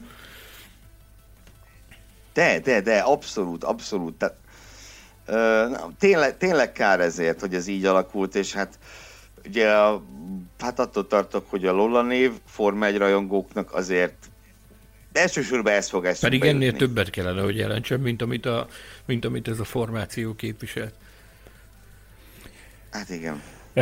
Elérkeztünk a toplista első öt helyezettjének utolsó pozíciójához. A Lamborghini-ről lesz szó. Itt muszáj vagyok felolvasni egy hírt a, a formula.hu weboldaláról azt mondja a szerző, hogy az olasz márka esetleges F1-be való csatlakozásáról beszélt vezérigazgatójuk Stefano Domenicali. A márka a közeljövőben még nem, később azonban lehet, hogy visszatér a sorozatba. Már korábban többször írtunk róla, hogy egy F1 2021-re tervezett motorszabály miatt több automárka is érdeklődését fejezte ki a sorozat iránt, az utóbbi időszakra ezek a hangok jelentősen elhalkultak. Két hete azonban Monzában az FIA elnöke Zsántot elhintette, hogy egy olyan márkáról van most szó, mely 2021 után érkezne a szágódó cirkuszban. Nem olvasom tovább, de... Uh... Mondok, e, mondok erről majd valamit. Csak előbb, Mondjál. előbb, előbb megkérem a Gergőt, hogy akkor ismertesse, hogy miért is került a, a Lamborghini erre a, erre a listára. É, rendben, na hát ugye a Lamborghini 80-as évek végén, 90-es évek elején, egész pontosan 89-től 93-ig szerepelt a Forma 1-ben, mint motorszállító. És egy rövid idő alatt talán nem is gondolná elsőre az ember, hogy hány különböző istálló, hány különböző karosszériába került be Lamborghini motor. Ugye a Minardi, a Larus, a Ligier, a Lotus, halljátok, L, L, L, L betűsökkel szeretek dolgozni, és a Venturi ö, karosszériákban is, is működött ö, Lamborghini erőforrás. Mondok neked egy embetűset is, egy embetűset is mondok neked, McLaren egy, egy teszt erejéig, hogyha emlékeim nem csalnak, egy Silverstone teszten uh, kipróbálták a, a, a Lamborghini motort 1993-ban, amikor megoldást kerestek 1994-re, és uh, a legendárium szerint Senna nagyon dicsérte ezt az egyébként semleges színű, tehát fehérbe, fehér McLaren kaszniba épített Lamborghini motort, de, de végül Ron Dennis más utat járt.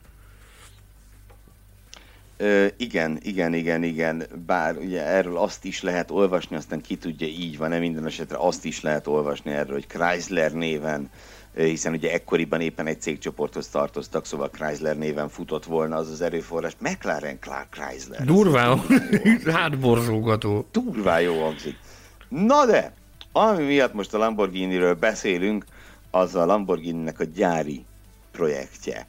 Ö, hogy mondjam, szakkönyvtől és weboldaltól függ, hogy találunk-e Lamborghini nevű konstruktőrt a Forma 1 történetében, hiszen ugye ezt az istálót a Lamborghini szintén szatellit csapatként, vagy fantom csapatként nevezte be, méghozzá Modena, ö, Modena néven, semmi különösebb oka nem volt, nem volt annak, hogy Modena lesz a csapat neve, csak az, hogy a, a csapat székhelyét ebbe az itáliai városba helyezték. Nagyon hosszú a történet, hogy hogyan milyen jogi csűrés, csavarások és egyezkedések nyomán született meg ez a terv, hogy hogy végül is a Lamborghini saját csapatot indít a Forma 1-ben.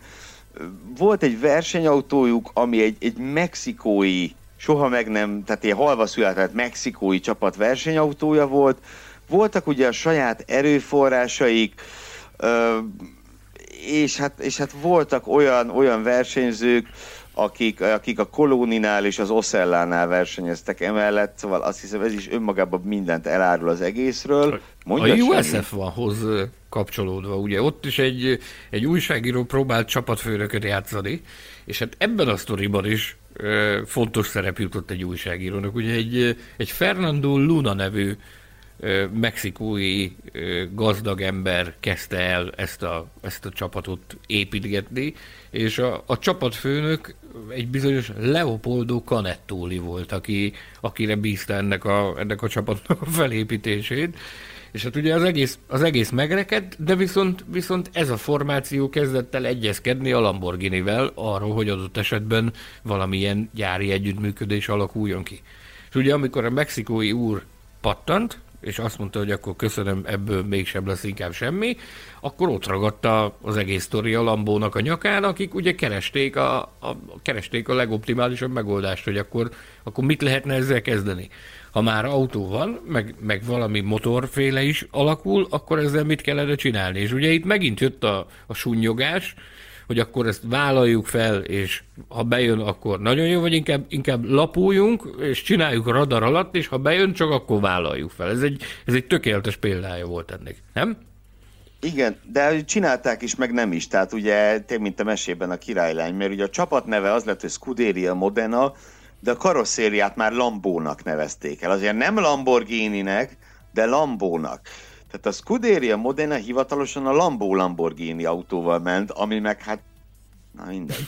Tudnék szavakat használni. Sanyi, Ö, igen. Na. Hogy, bocsánat, hogy Sanyi ígérte, hogy megmondja, hogy jön-e 21-ben a Lamborghini. És ha igen, akkor miért? 21-ben? Hát erről szólt a 18-as tudósítás, hogy 21-ben. Na, az, akkor mondom, tehát Imolában Nem. tartottunk egy kisebb kerekasztal beszélgetést kollégákkal, ahol ahol arról spekuláltunk, hogy akkor milyen irányba vezethet a, a Red Bullnak az útja. Motorszállítás, motorbeszállító frontján. Ugye ez most már akkor még nem volt teljesen egyértelmű, most már teljesen egyértelmű, hogy a, az irány számukra az az, az hogy a, a Honda portékát valahogy átvenni, megörökölni, kibérelni, tudja Isten, hogy milyen üzleti megoldást találnak rá, és, és ezzel a csomaggal menni tovább. És ott ott, ahogy, ahogy nagyon belemelegettünk a beszélgetésbe, ott, ott jöttek ám a különböző, olyan volt, mint egy brainstorming, és ott, ott jöttek ám a, a különböző elképzelések meg ötletek. Most gondolj bele abba, tehát, hogy mondjuk a, a Red Bull megveszi a Hondától ezt a csomagot, gyárral, minden estő tokkal vonóval, és hogy ezt, ezt valahogy a folytatásban meg is finanszírozzák. Ugye ez már egy olyan alap, amivel lehet valamit kezdeni. És a folytatásban, hogy ezt megfinanszírozzák, ugye ők nagyon-nagyon jó kapcsolatot ápolnak a Volkswagen-nel. Tehát időről időre, amikor a Red Bullnál motorkrízis perül fel, akkor az első forgatókönyv az mindig az, hogy na majd akkor Matasic és a Helmut Márkó mennek a Volkswagenhez. Melyik koncernhez tartozik a Lamborghini? A Volkswagenhez. Na hát. Melyik brand éléről érkezik a, érkezett a FOM új vezetője? Stefano Domenichelli. A, la- Csak nem a Lamborghini. A Lamborghini. melyik, hmm. melyik márkának a bika a, az emblémája, ugyanúgy, mint a Red Bullnak, a Lamborghini-nek. Uram, maga itt összeesküvés? Nem se, de, dehogy is, ezt mondom, ez csak, egy, ez, csak egy ilyen, ez csak egy ilyen brainstorming volt, amit a, a külföldi kollégákkal folytattunk az imolai sajtóterem mélyén egy vacsora mellett, hogy, hogy ez, ez akár egy, egy járható út is lenne. Tehát, hogyha megszerzik ezt a Hondát, nyilvánvalóan azóta már nagyon sok minden ö, tisztult ezzel kapcsolatban, tehát azért több, több dolgot tudunk, mint amit akkor tudtunk.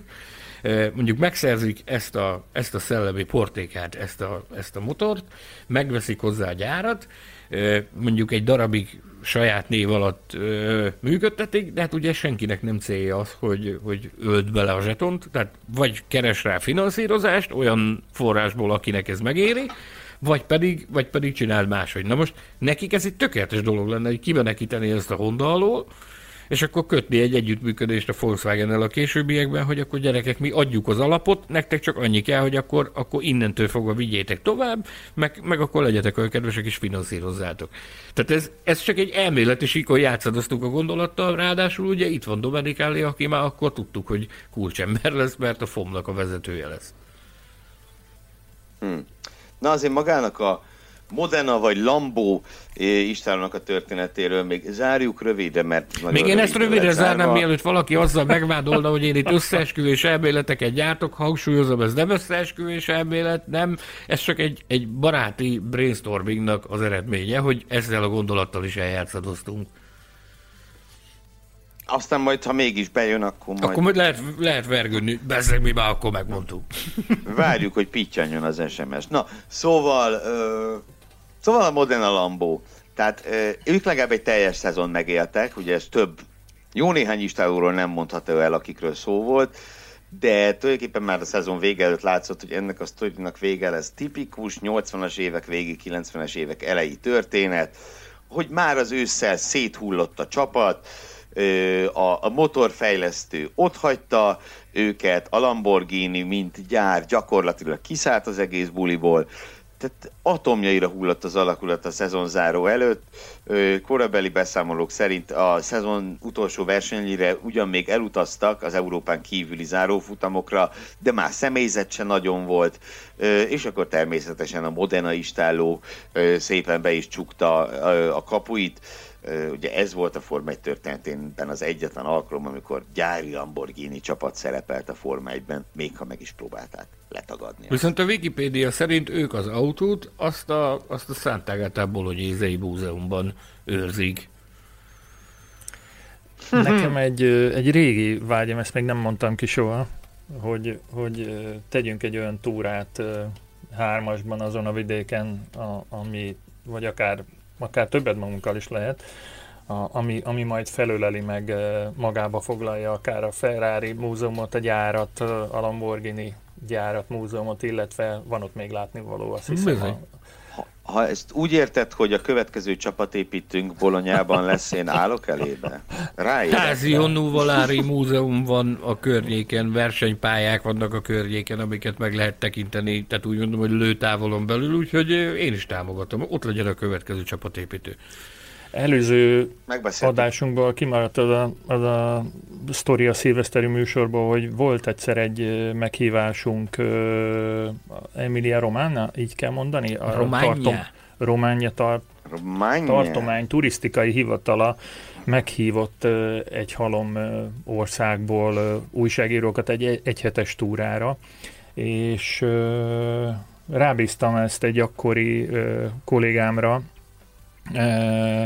és el is vállalta a dolgot, aztán indulás előtt egy-két nappal érdeklődtem volna nála, hogy mi a helyzet, és egyszerűen nem jelentkezett, és soha többet nem tudtam vele beszélni, és semmilyen üzenetet váltani, semmilyen módon.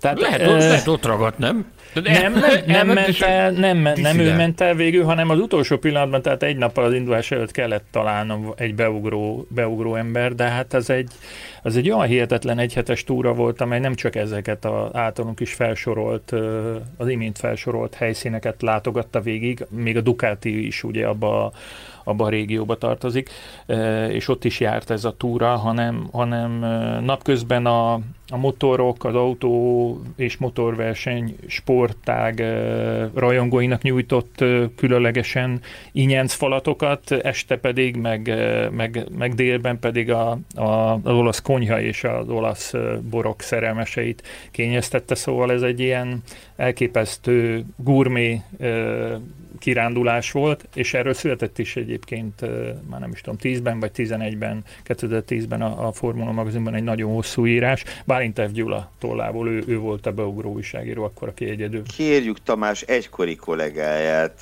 nevét meg nem nevezve, hogy... Hallod, hívja fel, hívja fel, mert Tamás, te álmatlan éjszakái vannak, és azóta is ez komoly lelki törést okozott számára. Hova tűnt a kollégája? PI monogramra hallgatott az illető úriember, de, so, de tényleg, tehát utána megszakadt a, a mindenféle kapcsolatunk a, a formula.hu kapcsán sem sikerült soha többet beszélnem. Na de, a Lamborghini gyönyörű története nem fogható a, a Peugeot gyönyörű történetéhez, legalábbis a, ahhoz a történethez, amelyet az F1-ben töltöttek, ami az F1-hez kapcsolódik hiszen... Hű. Na, itt én most jóval rövidebbre fognám, mint az eddigiekben, és én csak az indoklást mondanám meg, hogy miért került a Peugeot ennyire magasra. Hiszen összességében Ugye ők 7 szezont voltak a Forma 1 ez alatt szereztek 14 dobogót, az átlagban szezononként kettő, annyira nem kínos. De azért azt is tegyük hozzá, hogy hát legnagyobb részt ez a rengeteg dobogó, ez két évben jött össze, amikor a McLaren, illetve a Jordan partnereként egészen jól szerepeltek. Ami miatt ők itt vannak, az viszont a Prost Peugeot, ami ugye egy gyári támogatású francia nemzeti istáló lett volna, hogy podcastünk hűs korábban ugye beszéltünk és hallhattunk is erről, hiszen ö, több olyan vendégünk is volt, akik megszenvedték a Prost Peugeot ö, projektet, kárvalottjai voltak, Ö, és hát egészen elkeserítő, egy ígéretesen induló istálló, ugye a Prost első szezonjában, amikor ők jól mentek, még nem Peugeot-val mentek, egy ígéretesen induló istálló, amit francia nemzeti csapattá akartak formálni, az hogy állt bele arccal a betonba? Ugorjunk akkor vissza Járnó Trullihoz, aki a, a podcast hőskorában volt a vendégünk, és részletesen mesélte arról, hogy milyen volt a, a Prost istáló, amikor, amikor Peugeot motorokkal versenyeztek. Ugye nagyon ö, ellentmondásosak voltak akkoriban a vélemények ezzel a, ezzel a Peugeot motorral kapcsolatban.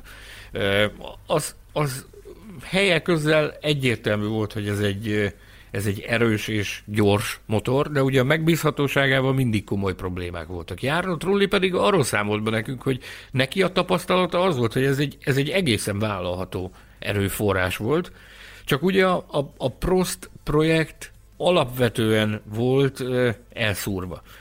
Ugye ő úgy fogalmazott, hogy, hogy Alan Prost túlságosan jó ember volt, elhitt mindenkinek mindent, és ott is az a, az a probléma állt fent, hogy a nem megfelelő emberek dolgoztak a, a számukra nem megfelelő pozícióban, és emiatt ment vakvágányra az egész sztori, és lett belőle borzalmasan csúfos kudarc, ami nem csak Alan Prostra fog rossz fényt vetni élete hátralevő részében, hanem a Peugeotra is mert azzal együtt besározták a peugeot is a, a hírnevét, tehát onnantól fogva pedig teljesen nyilvánvaló volt, hogy annak a sztorinak nincsen olyan nagyon nagy jövője. Hát és nem volt, tehát a, ugye a mélypont egyértelműen 2000 volt, hogy fokozatosan süllyedt le ez az istáló, miközben tényleg 97-ben hát Pro, Prost autó két tízben is futamgyőzelemért harcoltak. Mugen Honda erőforrással. Bizony. 98 már rossz volt, 99 rettenetes, de ugye ott volt az Európa nagy díj, ahol Trulli villantott egy második helyet, nyilván a körülményeknek köszönhetően, de az mégiscsak megmentette az évet, és a 2000-re odáig sikerült jutni, ami tényleg vérlázító, hogy nem csak, hogy utolsó lett a konstruktőri bajnokságban a Minardi mögött, ami a Fondmetal, Minardi Fondmetal, csak mondjuk ki, na emögött a csapat mögött végzett a Prost Peugeot, de hát egyúttal Jean Alézi is e, utolsó lett a világbajnokságban. Elképesztően szégyen teljes produkció, e, nyilván ez nem, nem Alézit, e, Alézit minősíti.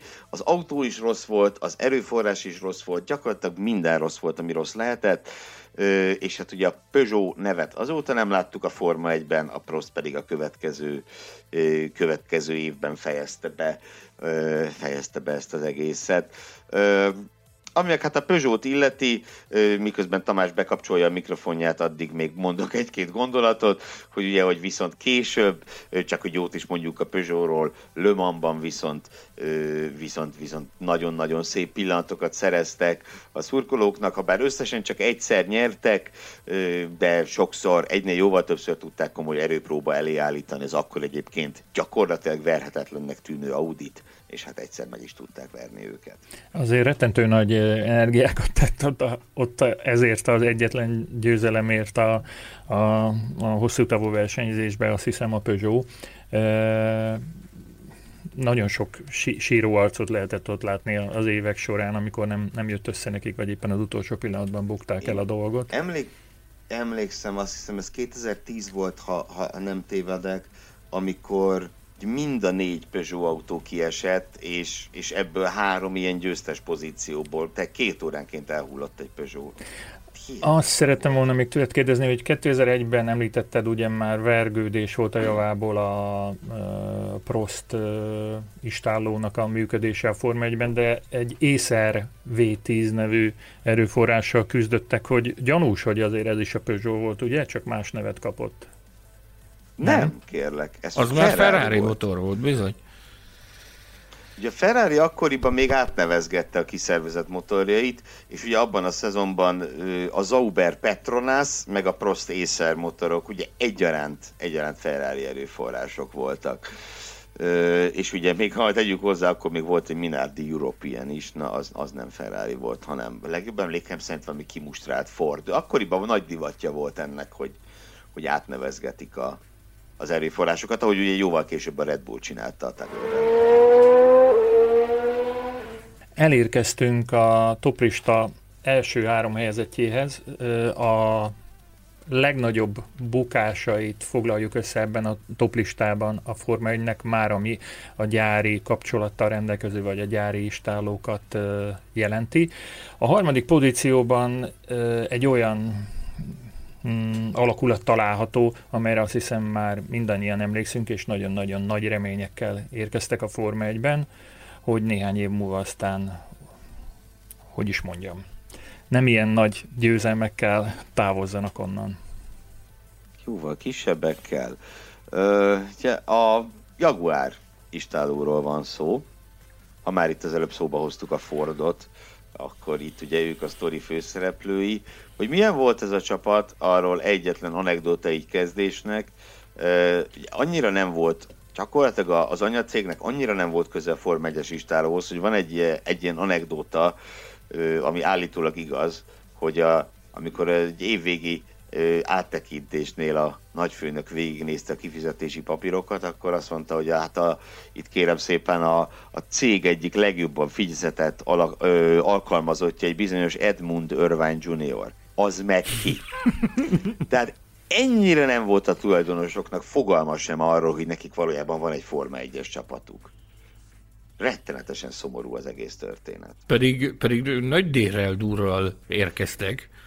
Nagy felvezetése volt annak, hogy a Jaguár érkezik a, a Forma 1 meg hát ami nekem a legjobban megmaradt a Jaguárból az az, hogy annyi igazgató szerintem a Földön összesen nem volt, mint amennyi, amennyi igazgató megfordult a Jaguárnál, meg ahány egyszerre, egyszerre regnáltak különböző igazgatók. Ugye maga Günther Steiner is volt ott valamilyen igazgató ebben a Jaguár projektben meg csapatfőnök is volt, meg, meg csap, ez úristen tudja, hogy ki milyen pozíciót töltött be. De hát mindenki, Bos, Niki Lauda, Bobby Rahal, elképesztő arcok voltak, és tényleg mindenki igazgató ott, ott, ott mindenki jött, felvette az igazgatói státuszt, fölmarkolták a lét, majd, majd, majd távoztak, és hát az eredmények azok nem jöttek. A másik az az, az, az örványféle agyvelős sisak, ugye valami, nem tudom milyen érdekes mintája volt a, a Jaguar korszakban a, Hát Jaguar mintás.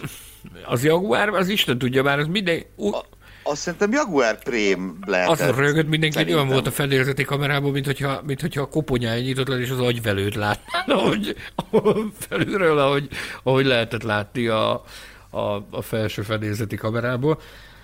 Ször, szörnyű történet. Pedig ez is egy ígéretes alapokra épült ö, társaság volt, nem? Gyerekek, De, hát ugye... bocsánat, de igen? hát kellett ez a podcast, azt, azt, azt kell, hogy mondjam, mert hogy bevillant az emlék, hogy én ott voltam a, a bemutatóján a, a, a Jaguar csapatnak 2000-ben Londonban. Na, Nem emlékszem egyelőre semmire, de, de nagyon dolgozom, hogy előjöjjenek az emlékek. Annyi, annyira emlékszem, hogy akkoriban a Jaguar egy nagyon kis cég, magánimportőr céghez tartozott itt Magyarországon. Meg kell, hogy említsem Vadas Tamás nevét, mert nagyon, Vadas. nagyon sokat nagyon Vadas. sokat köszönhetek neki, és a, a kiadó működtetése szempontjából nagyon sokáig állt biztos háttérként a alapcsoport mögött. Szóval ő volt az, aki az importőre volt a Jaguárnak itt Magyarországon, és népes küldöttséget ö, utaztatott ö, Londonba, és amíg ti beszéltek, addig megpróbálom összeszedni, hogy mire emlékszem én ebből, a, ebből az emlékből.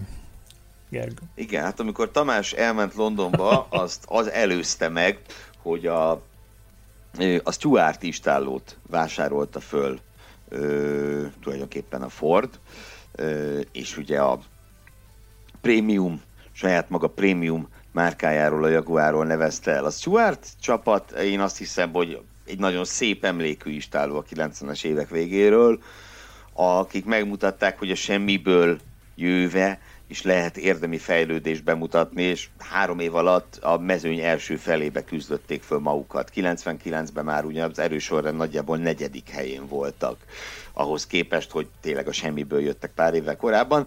Szóval ott, ott, volt valami abban a Stuart csapatban, ezt a valamit a Ford meglátta, és hát szerintem sikerült poligrombolni. Ezt nyugodtan mondhatjuk. Tényleg az előző évben futamgyőzelem, polpozíció, minden volt, dobogók többes számban, minden volt, a Stuartnak ehhez képest.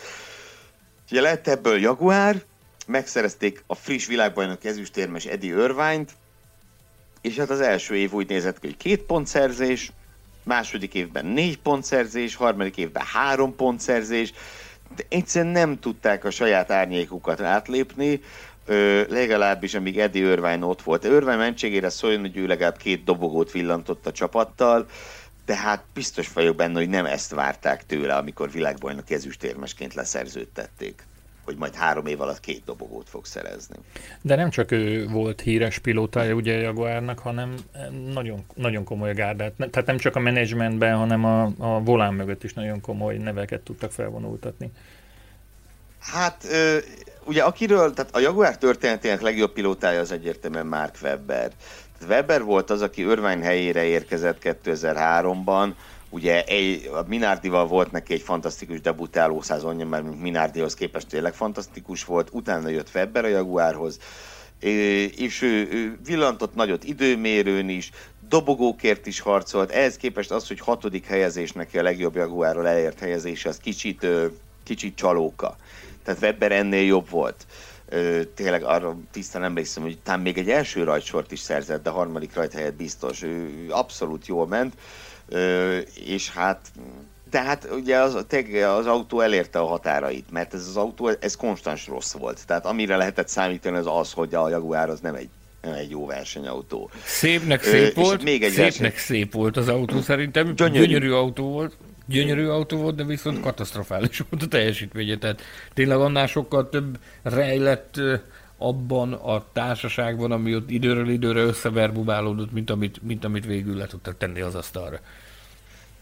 Igen, és hát a nagy tehetségnek tűnő Antonio Pizzoni Bizony. a F1-es karrierje gyakorlatilag ráment erre. Christian Klien. Pedro de la Rosa F1-es.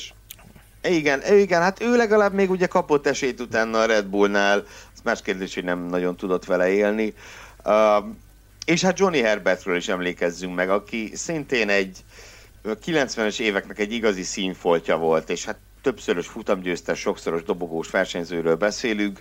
Ő utolsó szezonját, neki az utolsó szezonja volt a Forma 1 a Jaguar első szezonja, amit hát szégyen szemre nulla ponttal zárt, de azt hiszem ez nem csak, vagy elsősorban nem Herbertnek a, a felelőssége. Kedves hallgatóink, a Formula Podcast legnagyobb gyári, vagy gyárközeli F1-es projekt bukásairól hallhatnak ebben az összeállításban, ebben a műsorban, egy toplista keretében, és eljutottunk a második helyezettig, amely alakulat valószínűleg mm, a Forma 1 történetének legnagyobb, én úgy sejtem, hogy legnagyobb beruházását hajtotta végre, és felteszem, hogy a legtöbb pénzt pumpálta a száguldó cirkuszos projektbe, nem túl nagy eredménnyel, vagy nem azzal az eredménnyel fogalmazunk így, ami elvárható lett volna. Mi is volt ez a történet? Itt Toyota Forma 1-es projektjéről van szó, akiket hát nagyjából 20 évvel ezelőtt nagyon vártunk. Fantasztikus módon rákészültek az egész sztorira, építettek csak egy tesztautót, egy évig csak teszteltek, már abban rettenetes pénzt öltek bele. Nagyon komoly infrastruktúrát építettek ki, belátták azt is, hogy szükségük van egy európai bázisra, és ugye ezt nem, nem a távoli Japánból kell vezérelni. Felépítettek egy olyan európai bázist, ami a mai napig szabványnak számít, tehát a mai napig több Form 1 istáló jár oda és bérel be azért, hogy szélcsatornát használhasson, egyéb technológiákat használhasson ennek a bizonyos gyárnak a, a, a az égisze alatt, tehát ebben a bizonyos gyárban. Ez egy olyan szintű korszakalkotó komplexum volt akkoriban, amit ő tényleg szemeszájat átva maradt mindenkinek. Ha emlékeim nem csalnak, Mr. Betlen Tamás még járt is abban a bizonyos Kölni Toyota Motorsport központból. Igen, és még Kölnit is vásároltam egyébként, amikor jártam, de nem ezt nem mondtam motorsport központban, hanem, hanem Köln városában. Ö- nem is tudom, hogy mikor meséltem arról, hogy legutóbb, hogy ki volt, aki összecsődítette a világ összes újságíróját, melyik gyártó, melyik autógyártó, és, és milyen apropóból, de ez körülbelül egy ahhoz fogható rendezvény volt, nem tudom megmondani melyik évben, bocsánat. Ez nem egy bemutató, hanem egy egyszerű gyárlátogatás volt, ami azért nem számít hétköznapi dolognak, mert ugye meg lehet látogatni a többi, meg lehetett látogatni a többi istálónak a, a bázisát is, de ott nem nyitottak ki minden kaput, itt viszont kinyitottak minden kaput, és mindenhova be lehetett kukucskálni, vagy legalábbis nekünk azt mondták, hogy, hogy ők nem zártak be az újságírók előtt egyetlen ajtót se, úgyhogy egy, egy csodát láttunk, és igazából Sanyinak mai napig használják ezt a, ezt a komplexumot, most már Toyota Gazoo Racing Europe néven fut, a, a, a helyszín elnevezése, és egyébként nem csak a legnagyobbak, hanem az apróbb csapatok is járnak oda nagyon sokokból. Például van egy magyar kis csapat, ahol Lengyel Ádám versenyez a gyorsasági bajnokságban és európai megmérettetéseken is részt vesz, és az ő autója is innen származik, ebből a gyárból itt vásárolták meg. De hát de hát közben felmentem a weboldalokra, és ajánlom a hallgatóknak, hogy nézzenek körül, mert virtuálisan be lehet járni most is ezt a gyárat, tehát mindenféle nyilakkal és, és nagyítás, kicsítés funkcióval alaposan körül lehet nézni a gyáron belül. Azt hiszem, ez, ezt a sztorit, tehát ez a sztori, amit most itt, itt, itt nem lehet végigvenni, mert lehet, hogy majd egyszer meg is lesz, de a Toyota sztori szerintem tényleg egy önálló adást is megérne. Ö, ugye a sarok, sarokpontok itt mik voltak? Volt egy éveken át tartó útkeresés, nagyon gyenge eredményekkel. Ö, ugye még a debütáló szezon hagyján, bár ugye rögtön az első futamukon pontot szereztek, de ezt azért eléggé beárnyékolt, hogy Szálló úgy lett hatodik, hogy Mark Webber a Minardival megelőzte őt és heten értek célba összesen, és ő a másik Minardit verte meg. Tehát így sikerült ugye pontot szerezni a debütáláson évekig nem nagyon találták a helyüket, az igazolásaik nem működtek, Cristiano Damattát ugye szerződtették, aki a tengeren túlon nagyon nagy ágyú volt, és a Forma 1-ben nagyon csúnyán besült. Olivier Panis is túl volt már az ő, az ő fénykorán, azt hiszem nem, nem baj, hogyha így fogalmazunk, amikor oda került, és igazából egyetlen egy igazi vezérpilótájuk volt neki Arnold Trulli, aki, aki öt éven át szolgálta a Toyotát és, és szállította az eredményeket, csak egy dolgot nem, számít, nem szállított a Toyotának, amire nagyon vágytam. Futamgyőzelmet. Ez volt minden vágyuk nekik, hogy egy, egy futamgyőzelem sikerüljön, de nem megfordult ott a Ralph Schumacher is. Ezzel kapcsolatban a mai napig él az a poén Formulás berkeken belül, hogy ő hogy került oda. Tudod-e, hogy hogy, hogy szól ez a poén?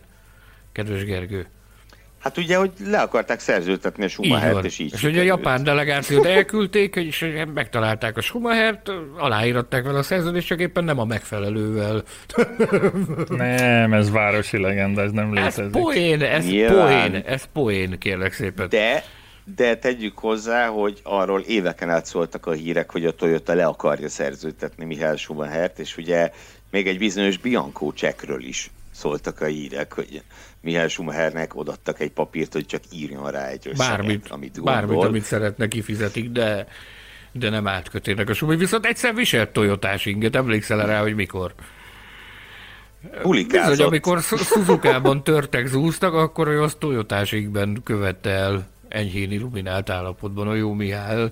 Hát nehogy már a Ferrari is egyenruhában vízelnek ilyesmit, a jó öreg. Igen. Igen. Az, én, az én barátaim azon élcelődtek mindig, amit Gergőnek már adás előtt említettem, hogy a Toyota elmondata, hogy egy a cél, vagy közös a cél, hogy ez a, a, a futam győzelem. Igen, a futam győzelemre célozva, vagy akár a világbajnoki címre, hát ez az egy cél, ez, ez nagyon sok idő alatt nem jött össze. Bocsánat, hogy Gergőhöz fordulok megint, még Sanyi akarja folytatni a sztorit, de hogy mi, mi történt 2004-ben, mert azt látom, hogy ott négy pilóta is megfordult az, az Istálónál, ami azért nem mindennapos. Hát a, elsősorban az történt, hogy kirúgták Cristiano Damattát mindenek előtt. Ugye beütették a helyére Ricardo Zontát, aki talán szintén annál jobb sorsa lett volna érdemes, mint amit a Forma 1 el tudott érni. Viszont aztán egyszer csak ugye felszabadult egy bizonyos Jarno Trulli a piacon, akit a Renault-tól elzavartak, és itt már a szezon vége előtt berakták, és akkor ő lett így a negyedik. Ö, igen, igen, hát ott ez volt, ez volt az útkeresés, ahogy mondtam, és akkor ugye Zontát is, meg Paniszt is elküldték a szezon végén, és akkor következett a Jarno Trulli, Ralf Schumacher ö, kettős, és hát Ralf Schumacher egy, egy elképesztő hanyatlás mutatott be a Toyotával, mind a mellett, hogy a mezőny egyik legjobban fizetett versenyzője volt. 2005-ben még szerzett egy polt, meg két dobogót, meg még 2006-ban is volt egy dobogója, 2007-ben viszont sikerült annyira leégetnie magát, hogy, hogy utána 2008-ban senkinek se kellett már, nem csak a Toyotának, más, másnak sem. Ugye az ő hattyúdala, Hát az általa befutott karrierhez képest tényleg azt kell mondjam, hogy kínos volt. Ugye ő még tesztelt a Force Indiával, az akkor születő Force India istáló valahol azt mondták neki, hogy hát nem, nem, nem. Köszönjük szépen, de nem. Uh, igen, a, szóval a, a Toyota-nál nyilván arra is nehéz rámutatni, hogy, hogy mi hiányzott. Egy dolog biztos nem, ahogy arra utaltál is, a pénz. Elképesztő összeget beleöltek ebbe a programba, Ö, és én kicsit szomorú is vagyok még ennyi időtávlatából is, hogy ők pont akkor szálltak ki, amikor úgy tűnt, hogy na most már azért úgy megvan, megvan, hogy merre van az előre.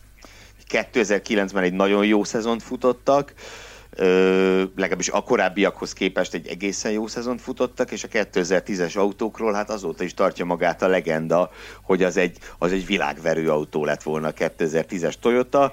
Ugye erre próbálta az adás elején említett Stefanovics úr rátenni a kezét, hogy Stefan GP néven futtassa.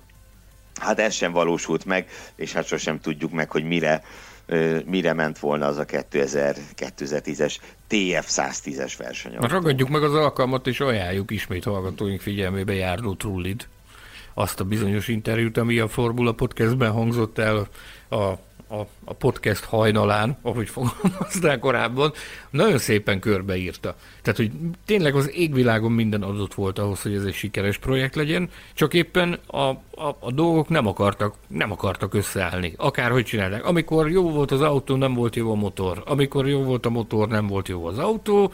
Amikor kezdett volna minden, minden összeállni, akkor kivonultak. Korábban, amikor, amikor kezdtek olyan helyzetbe kerülni, hogy abból, abból adott esetben ö, jó dolgok süljenek ki, akkor jöttek a házon belüli botrányok, meg a házon belüli problémák, amik elsősorban abból fakadtak, hogy a japán vállalati kultúra az nagyon-nagyon előtt az európai vállalati kultúrától, kivált kép attól, amit Forma 1 nevezünk. Tehát ez egy, ez egy nagyon-nagyon speciális környezet az, ami a Form 1-ben szükséges ahhoz, hogy az ember, vagy egy, egy, egy organizáció, egy szervezet sikeresen működjön. Ehhez azért nagyon-nagyon kellenek az egyének, viszont a japánoknál ez, ez nem, is, nem is annyira az egyénről szól, hanem inkább az egészről, a szervezetről. És ez, ezt, ezt ugye azért itt, itt komoly botrányok voltak ebből. Emlékezünk csak vissza arra, hogy milyen ö, körülmények között menesztették a technikai igazgatót Mike Gascoigne-t. Emlékszel arra? Azt, azt maga Mike Gascoigne mesélte el egyszer, emlékszem rá, egy ilyen kerekasztal beszélgetést folytattunk vele, akkor már a két rm volt a, a, a technikai embere, és azt mondta, hogy, hogy hát ugye ő egy, egy lobbanékony természetű úriember, és azt mondta, hogy lent volt a, a, a gyárban, a workshopban, és jött valami japán vállalati delegáció, akik ott, ott elkezdtek ott valamit matatni a, a gyárban, és azt mondta, hogy ő tett egy kijelentést, hogy akkor ilyet itt nem szerették meglátni. Tehát, hogy itt emberek jönnek, mennek és bámészkodnak, meg, meg, meg itt, uh, itt ilyen, ilyen vállalati, korporét jellegű vizitek vannak, mondta, hogy ezt itt, uh, ezt itt én nem szeretném meglátni. Ezt. Azt mondta, hogy ezt kimondta, a nap végén már a kezébe volt a felmondó levél. Mondták, hogy ilyet nem, ilyen főben járó bűnt nem lehet elkövetni, hogy, hogy itt a vállalati előjárók jönnek, itt körbenéznek, és hogy itt akár csak egymás között ilyen mondat elhagyja egy, egy vezető személyiségnek, egy vezető tisztségviselőnek a száját, hogy ez, ezeket itt nem szeretném meglátni, este már megkapta a felmondó levelét. Tehát nagyon-nagyon sok összetevője van annak, hogy miért fulladt kudarcba ez a Toyota projekt.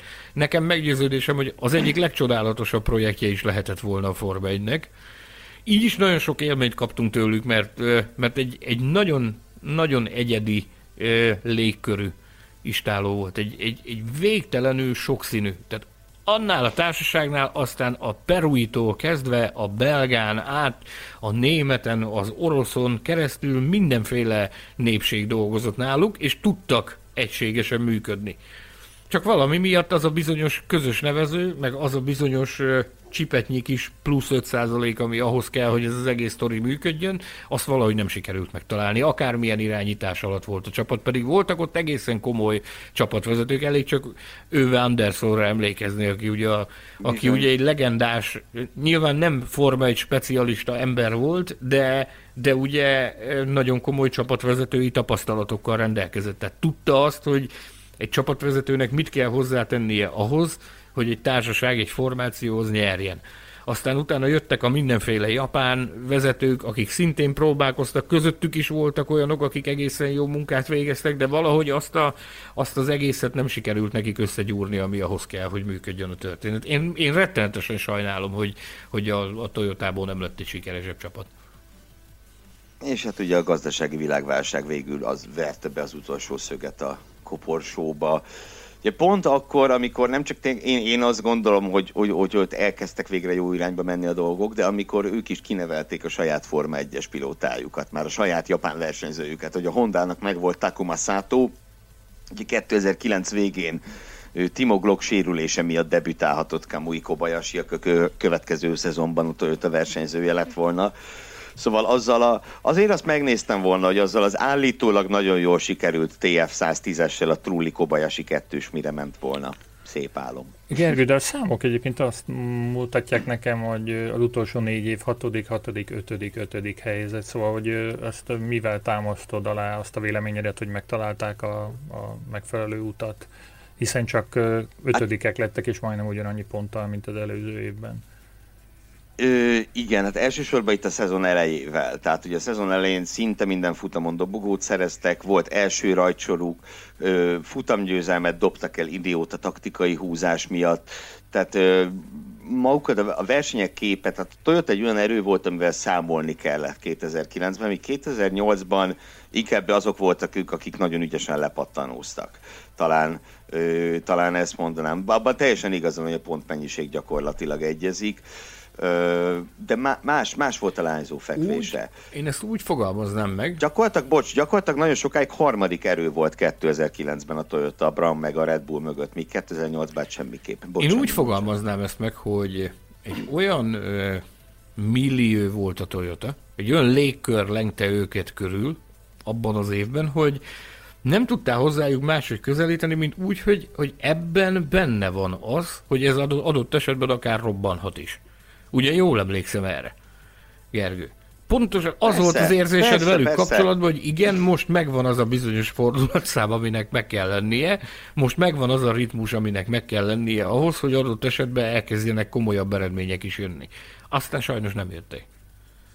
És hát ugye úgy álltak, hogy a szezon első felében az erős egyértelműen is vitathatatlanul a McLaren és a Ferrari előtt voltak, aztán álltak át a TF110-es fejlesztésére, azért is estek vissza nyilván, csak hát a TF110-es az pályára már nem gördült. Ha csak Stefanovics úr valahol el nem vezette a Sutyiban, Sutyiban, Sutyiban, Sutyiban nem csapott vele egy-két kanyard.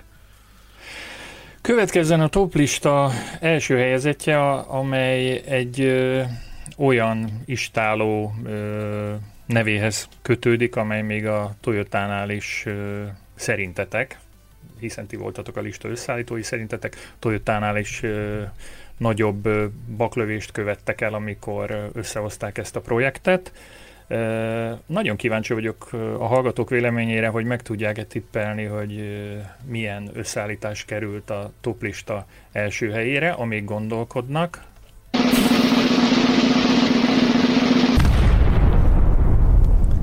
A győztes ebben az összeállításban a McLaren Honda 2015 és 17 között futott alakulata. Én nem gondolom, hogy a Forma 1 történetében nagyobb égés lett volna gyári kötődésű semmiképpen. E, így az ember azt se tudja, honnan kezdje.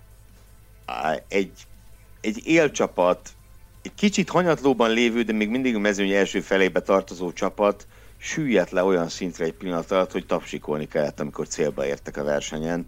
Olykor ugye már az is komoly kihívás jelentett, hogy el tudjanak rajtolni a versenyen. Bizony. Többenetes, többenetes, ami történt. Sokszor hajlamosak vagyunk azt mondani, hogy eh, hát igen, ami, ami régen történt, az biztos nagyobb fajsúlyú volt, meg ez azért időben azért egészen közel van hozzánk, tehát ez most volt, tegnap előtt gyakorlatilag ez az orbitális, eh, ez az orbitális égés, de, de így is ilyen rövid idő távlatából is azt kell, hogy mondjuk, hogy ez, ez tényleg ez elképesztő égés, ami, amit ezek összehoztak együtt. Nem? Nincs, nincs más elementáris, er, element, elementáris erejű ö, hát ö, a, a padlóba arccal beleállás, ami történt, és hát itt is lehet kutatni az okokat, hogy miért alakult ez így.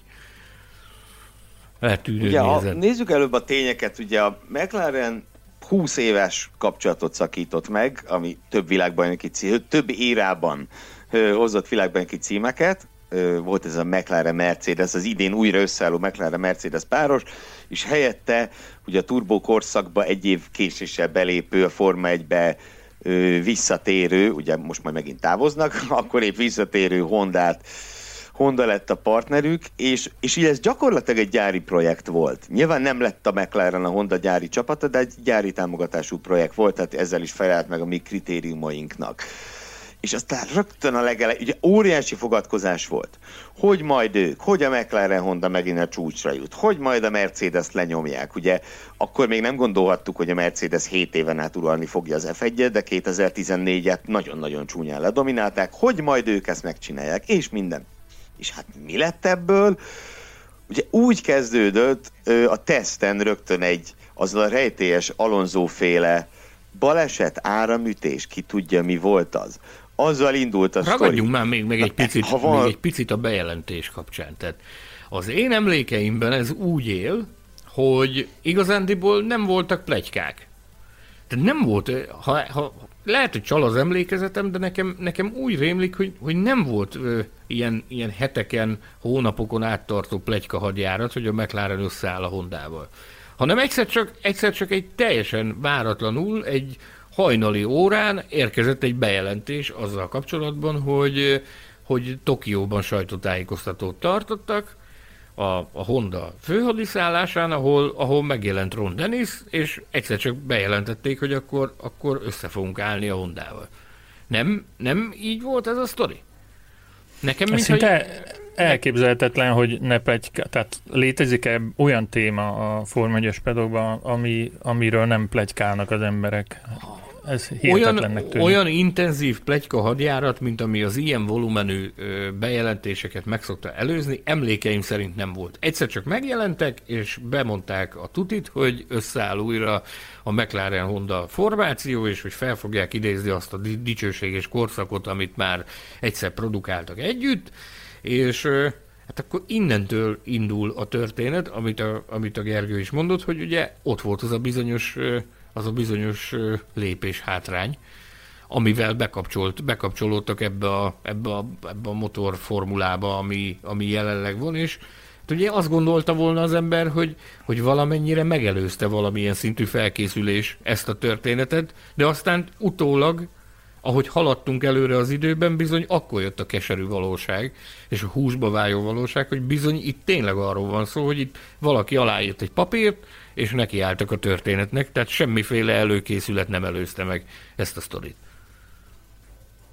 Így van, ugye leszerződtették Alonzót, a, a Ferrari-tól távozó Alonzót, visszatért a McLarenhez azok után, ugye hát több mint csúnya körülmények között távozott onnan egykoron, kirúgták az ő kedvéért a szerintem egy korrekt újonc szezont produkáló Kevin Magnussen, akiről egy évvel korábban még úgy tartották, hogy ő lesz majd itt a, az új nagy McLaren pilóta, és hát tényleg döbbenetes volt. Ugye a, jött ez a, ez a furcsa tesztbaleset, akkor, ö, akkor teg az első két futamon a négy autónak volt egy darab célba érése, ö, kínos, nagyon-nagyon kínos volt, kettős kiesések, tarkították a szezont.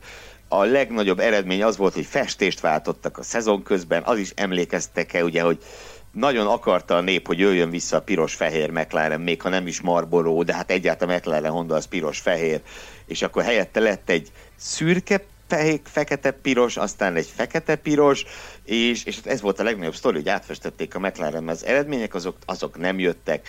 9. hely a bajnokságban. De a McLaren 68 óta fut teljes szezont a Forma 1-ben, azóta egyetlen egyszer fordult elő, hogy ennyire gyatrán teljesítsenek. Az is még a 80-as évek elején. Tehát elképesztő mélységekbe jutottak. Aztán megyünk tovább 2016, minimális előrelépés.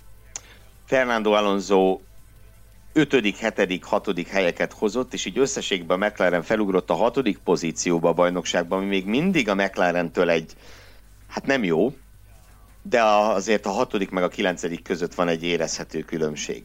És ugye pillanatra elijedtük, hogy na, akkor most valami elkezd alakulni.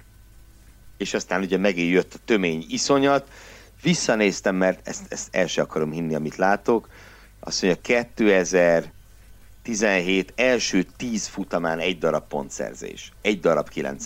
hely. Hátborzongató. És nyilván onnan, tehát már, mind, már szabadulni akartak egymástól. Mert ugye azt, azt is ki kell emelni, hogy különös színfotja volt a Forma hogy hogy gyalázták egymást a McLaren és a Honda.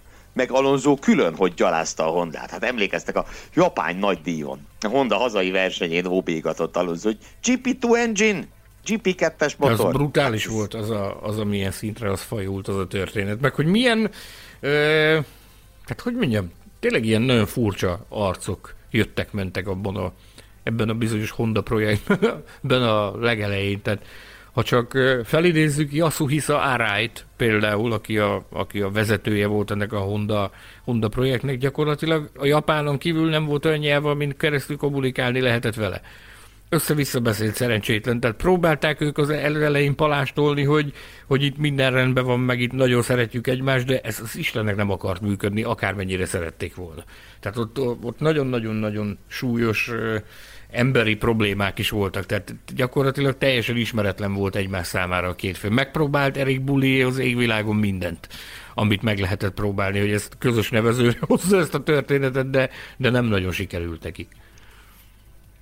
Nem, nem, nem, és hát ugye a McLaren részéről az volt a narratíva évekig, hogy ugye az ő autójuk az kiváló, sőt 15-ben, hogy jobb, mint a Mercedes, Bizony. csak hát a Honda rossz. És ugye mi történt 18-ra szétváltak ezek a felek, és hát a McLaren bizony a Renault-val sem ment túl jól, Ö, ehhez képest ugye Pierre Gasly a Toro Rosso Hondával a második nagy díjon már negyedik. Igen. Lett hozott egy olyan eredményt a Toro Rosso Hondával, egy negyedik helyet, amit a McLaren Honda három év alatt nem tudott. És azért ugye innentől az ember átértékelte azt, hogy akkor hol is volt a probléma. Aztán lépünk még egy évet, és ugye bizonyos Max Verstappen futamot nyer. Honda erőforrással. Miközben a McLaren hát tovább kínlódik. Szóval, mm, na, Em nagyon jó könyveket fogunk majd erről olvasni egyszer, azt ne, hiszem. Nekem, nekem a saját ö, forrásaim, azok a, azok a mai napig esküsznek arra, hogy ez az egész sztori a Honda részéről, ez, ez úgy akart kinézni, hogy ők szerettek volna rápihenni, szerettek volna erre rákészülni erre, erre a Form 1 projektre. Tehát szerettek volna egy néhány évet, amikor, amikor tényleg semmi mással nem foglalkoznak, csak a háttérben erre gyúrnak rá, hogy ez működjön. De viszont állítólag Ron Dennis olyan vehemenciával ö, tárgyalt, és olyan szintű lobby erőt mozgósított annak érdekében, hogy ez minél gyorsabban, minél hamarabb, hogy végül a, a Honda vezérkar is megadta magát, és azt mondták, hogy jó legyen. Tehát túlzottan optimisták voltak, Dennis pedig túlságosan verte az asztalt hogy ez minél hamarabb, minél nyilvánvaló, neki nagyon, tehát üzleti szempontból érthető, mert neki kellett egy új forrás, ahonnan, ahonnan azért némi pénzmag is érkezik a motorokkal együtt, csak ugye arra nagy valószínűség szerint ő sem volt felkészülve, hogy ez, ez, ez a feladat. Ez többen is elismerték, hogy, hogy ez egy túlságosan nagy vállalás volt a Honda részéről, hogy, hogy ilyen hirtelen fejes ugrani ebbe a történetbe.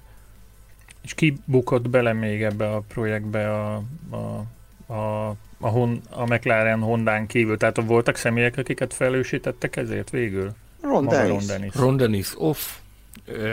Kezdjük Mit az, tudunk az úrról? Az első technikai igazgatóval, vagy projektvezetővel, a, a, az Arájszannal, ő is off, utána jött egy második vezető, akit Haszegavának hívtak, azt is parkolópályára tették, most van a Tanábe ő az, aki, aki a, a legtovább bírja, meg talán a legkompetensebb is, tehát ő van benne a legrégebben a Form 1 műfajban.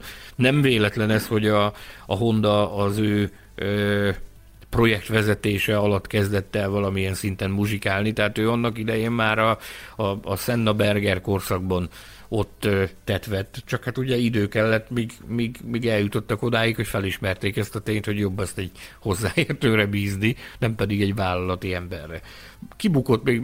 Igen, és a Dennis bele belebukott, és végül is Erik Bullié, ő 18 közepén távozott, de hát az ő, az ő idegzetét is ez, ezek az évek Persze, tehát azt is, azt, is, azt is egész nyugodtan hozzá lehet tenni, hogy ő is ebbe bukott bele. Tehát Erik Bullié gyakorlatilag bárhol volt a menedzsmentnek a tagja, akár junior szériákban, akár Form 1-ben emlékezzünk a Lotusra. Tehát akár melyik, akár melyik csapatnál volt Erik Bullié, ott azért mindig, mindig voltak eredmények, tehát nem, nem, egy, nem egy kutyaütő emberről beszélünk. És hát Fernando Alonso-t is sikerült kiábrándítani a Forma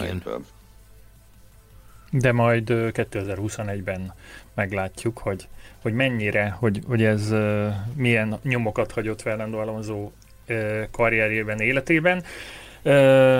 Nagyon nagy várakozással tekintünk 2021 elé.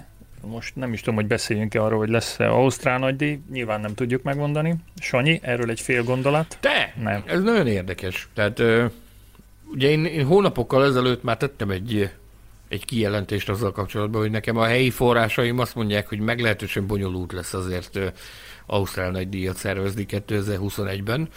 Amikor ezt elmondtam, akkor kaptam hideget, meleget, hogy hát az adatok rendben vannak, aztán most megint ott tartunk, hogy arról beszélgetünk, hogy lehet, hogy mégsem kell Melbournebe menni. Ugyanis olyan szigorúak a, a helyi rendelkezések, tehát érkezés után 14 nap karantén, és a 14 nap után lehet kimozdulni a karanténból, addig se kisebe, és nem, nem adnak semmiféle kivételt, vagy semmiféle felmentést ez alól, talán még a Form 1 sem. Az egyetlen, amit, amire hajlamos lenne talán a, a, az állami apparátus, az az, hogy egy, hogyha egy légi hídon érkezne meg a, a Form 1, tokkal vonóval mindenki egy légi hídon átérkezne Melbournebe. Eznek viszont akkora költségvonzata van állítólag, hogy, hogy ez nem biztos, hogy, hogy ezt ebbe a fába érdemes belevágni a fejszét. Ugyanakkor lassan döntést kell hozni ezzel kapcsolatban, mert a, a pályaépítés, ugye az, az Albert Park egy városi pálya, közutakból van, van összeállítva, ahhoz, hogy ott versenypálya legyen március közepére, ahhoz január közepén el kell kezdeni a pályaépítést, a pályának az installációját. Tehát rövid időn belül hallhatunk valamit, többféle forgatókönyvet hallottam, a, a legutóbbi szerint létezik olyan nem A, hanem B vagy C forgatókönyv, hogy Melbourne nem, vagy később, és hogy úgy indulna a szezon, hogy teszt Bakreinben és évadnyitó Bakreinben. amit én tudok, csapatos emberekkel, akikkel beszéltem, ők sem tudják még, még biztosra, hogy, hogy, hogy hogyan lesz a, az évad kezdet. Ami biztos szerintem az az, hogy még jó pár podcast adást hallhattok az évad kezdéséig. Bólincsatok, srácok, legyetek szívesek, hogy ez így van, vagy, vagy kéz, vagy mivel jelezzétek? Sanyi, a tolfelvásárló mivel jelzi? Tessenek szólni, vagy kézzel inteni. És itt helyben okay. a kocsinál átvételre kerül a sor. Oké, okay, ami a mai adást illeti a 10 bebukott Forma 1-es gyári vagy gyárközeli projektről hallgathattatok komoly szakmai és részemről nem egészen szakmai okfejtéseket. A komoly és komolytalan szakmai, szakmai érveket. Maradjunk egybe. Éveleje van gyerekek, ne haragudjatok ránk, mi is tudunk kicsit lassabbak, kicsit kobótosabbak, kicsit körülményesebbek lenni. Sorry érte, majd jobban fölpörgetjük a, a motorokat amíg a Csíknádor Challenge kívás minden mérgező anyaga eltávozik a szervezetünkből, addig erre vagyunk képesek. Minden esetre a toplista a 10. helyén a Porsche, a 9. helyén az Alfa Romeo, a 8. a Subaru, a 7. az Aston Martin, a 6. a Lola foglal helyet. Gergő, befejezed az első ötöt? Nagy örömmel ötödik helyen a Lamborghini, negyedik helyen a Peugeot, különösen az, amit a Prost partnereként műveltek, harmadik helyen a Jaguar, a másodikon a Toyota, az első helyen pedig a McLaren Honda 2015-ös inkarnációja. Köszönjük, hogy megint velünk tartottatok, reméljük egész évben megtartjátok ezt a kedves szokásotokat, és a jövőben is követitek podcastünket, Spotify-on és Youtube-on találtok meg bennünket. Ha nem tettétek volna, csatlakozzatok a Formula Podcast Facebook csoporthoz, kérdezzetek tőlünk a közösségi médiában vagy e-mailen, címünk podcastkukacformula.hu. Ha pedig bárhol szóba kerülünk, vagy szóba hoztok bennünket, nem ulasszátok el használni a Formula Hu podcast hashtaget, és ne a Csíknándor Challenge hashtaget, ahogy ezt tettétek az elmúlt napokban. Olvassátok a formula.hu-t, lapozgassátok magazinunkat, nézzétek tévéműsorainkat, tegyétek ki vadi új falinaptárunkat, keressétek könyveinket, még mindig lehet kapni, de ami ennél is fontosabb, szeressétek az autósportot. Munkatársaim, barátaim, szerkesztő kollégáim, Gelérfi Gergő és Mészáros Sándor, valamint Hilbert Péter technikus nevében búcsúzom, de csak pár napra, mert rövidesen ismét találkozunk. Sziasztok! Formula Podcast. Az autósport és formula magazin műsora. Hírek, vélemények, minden, ami F1 és autósport.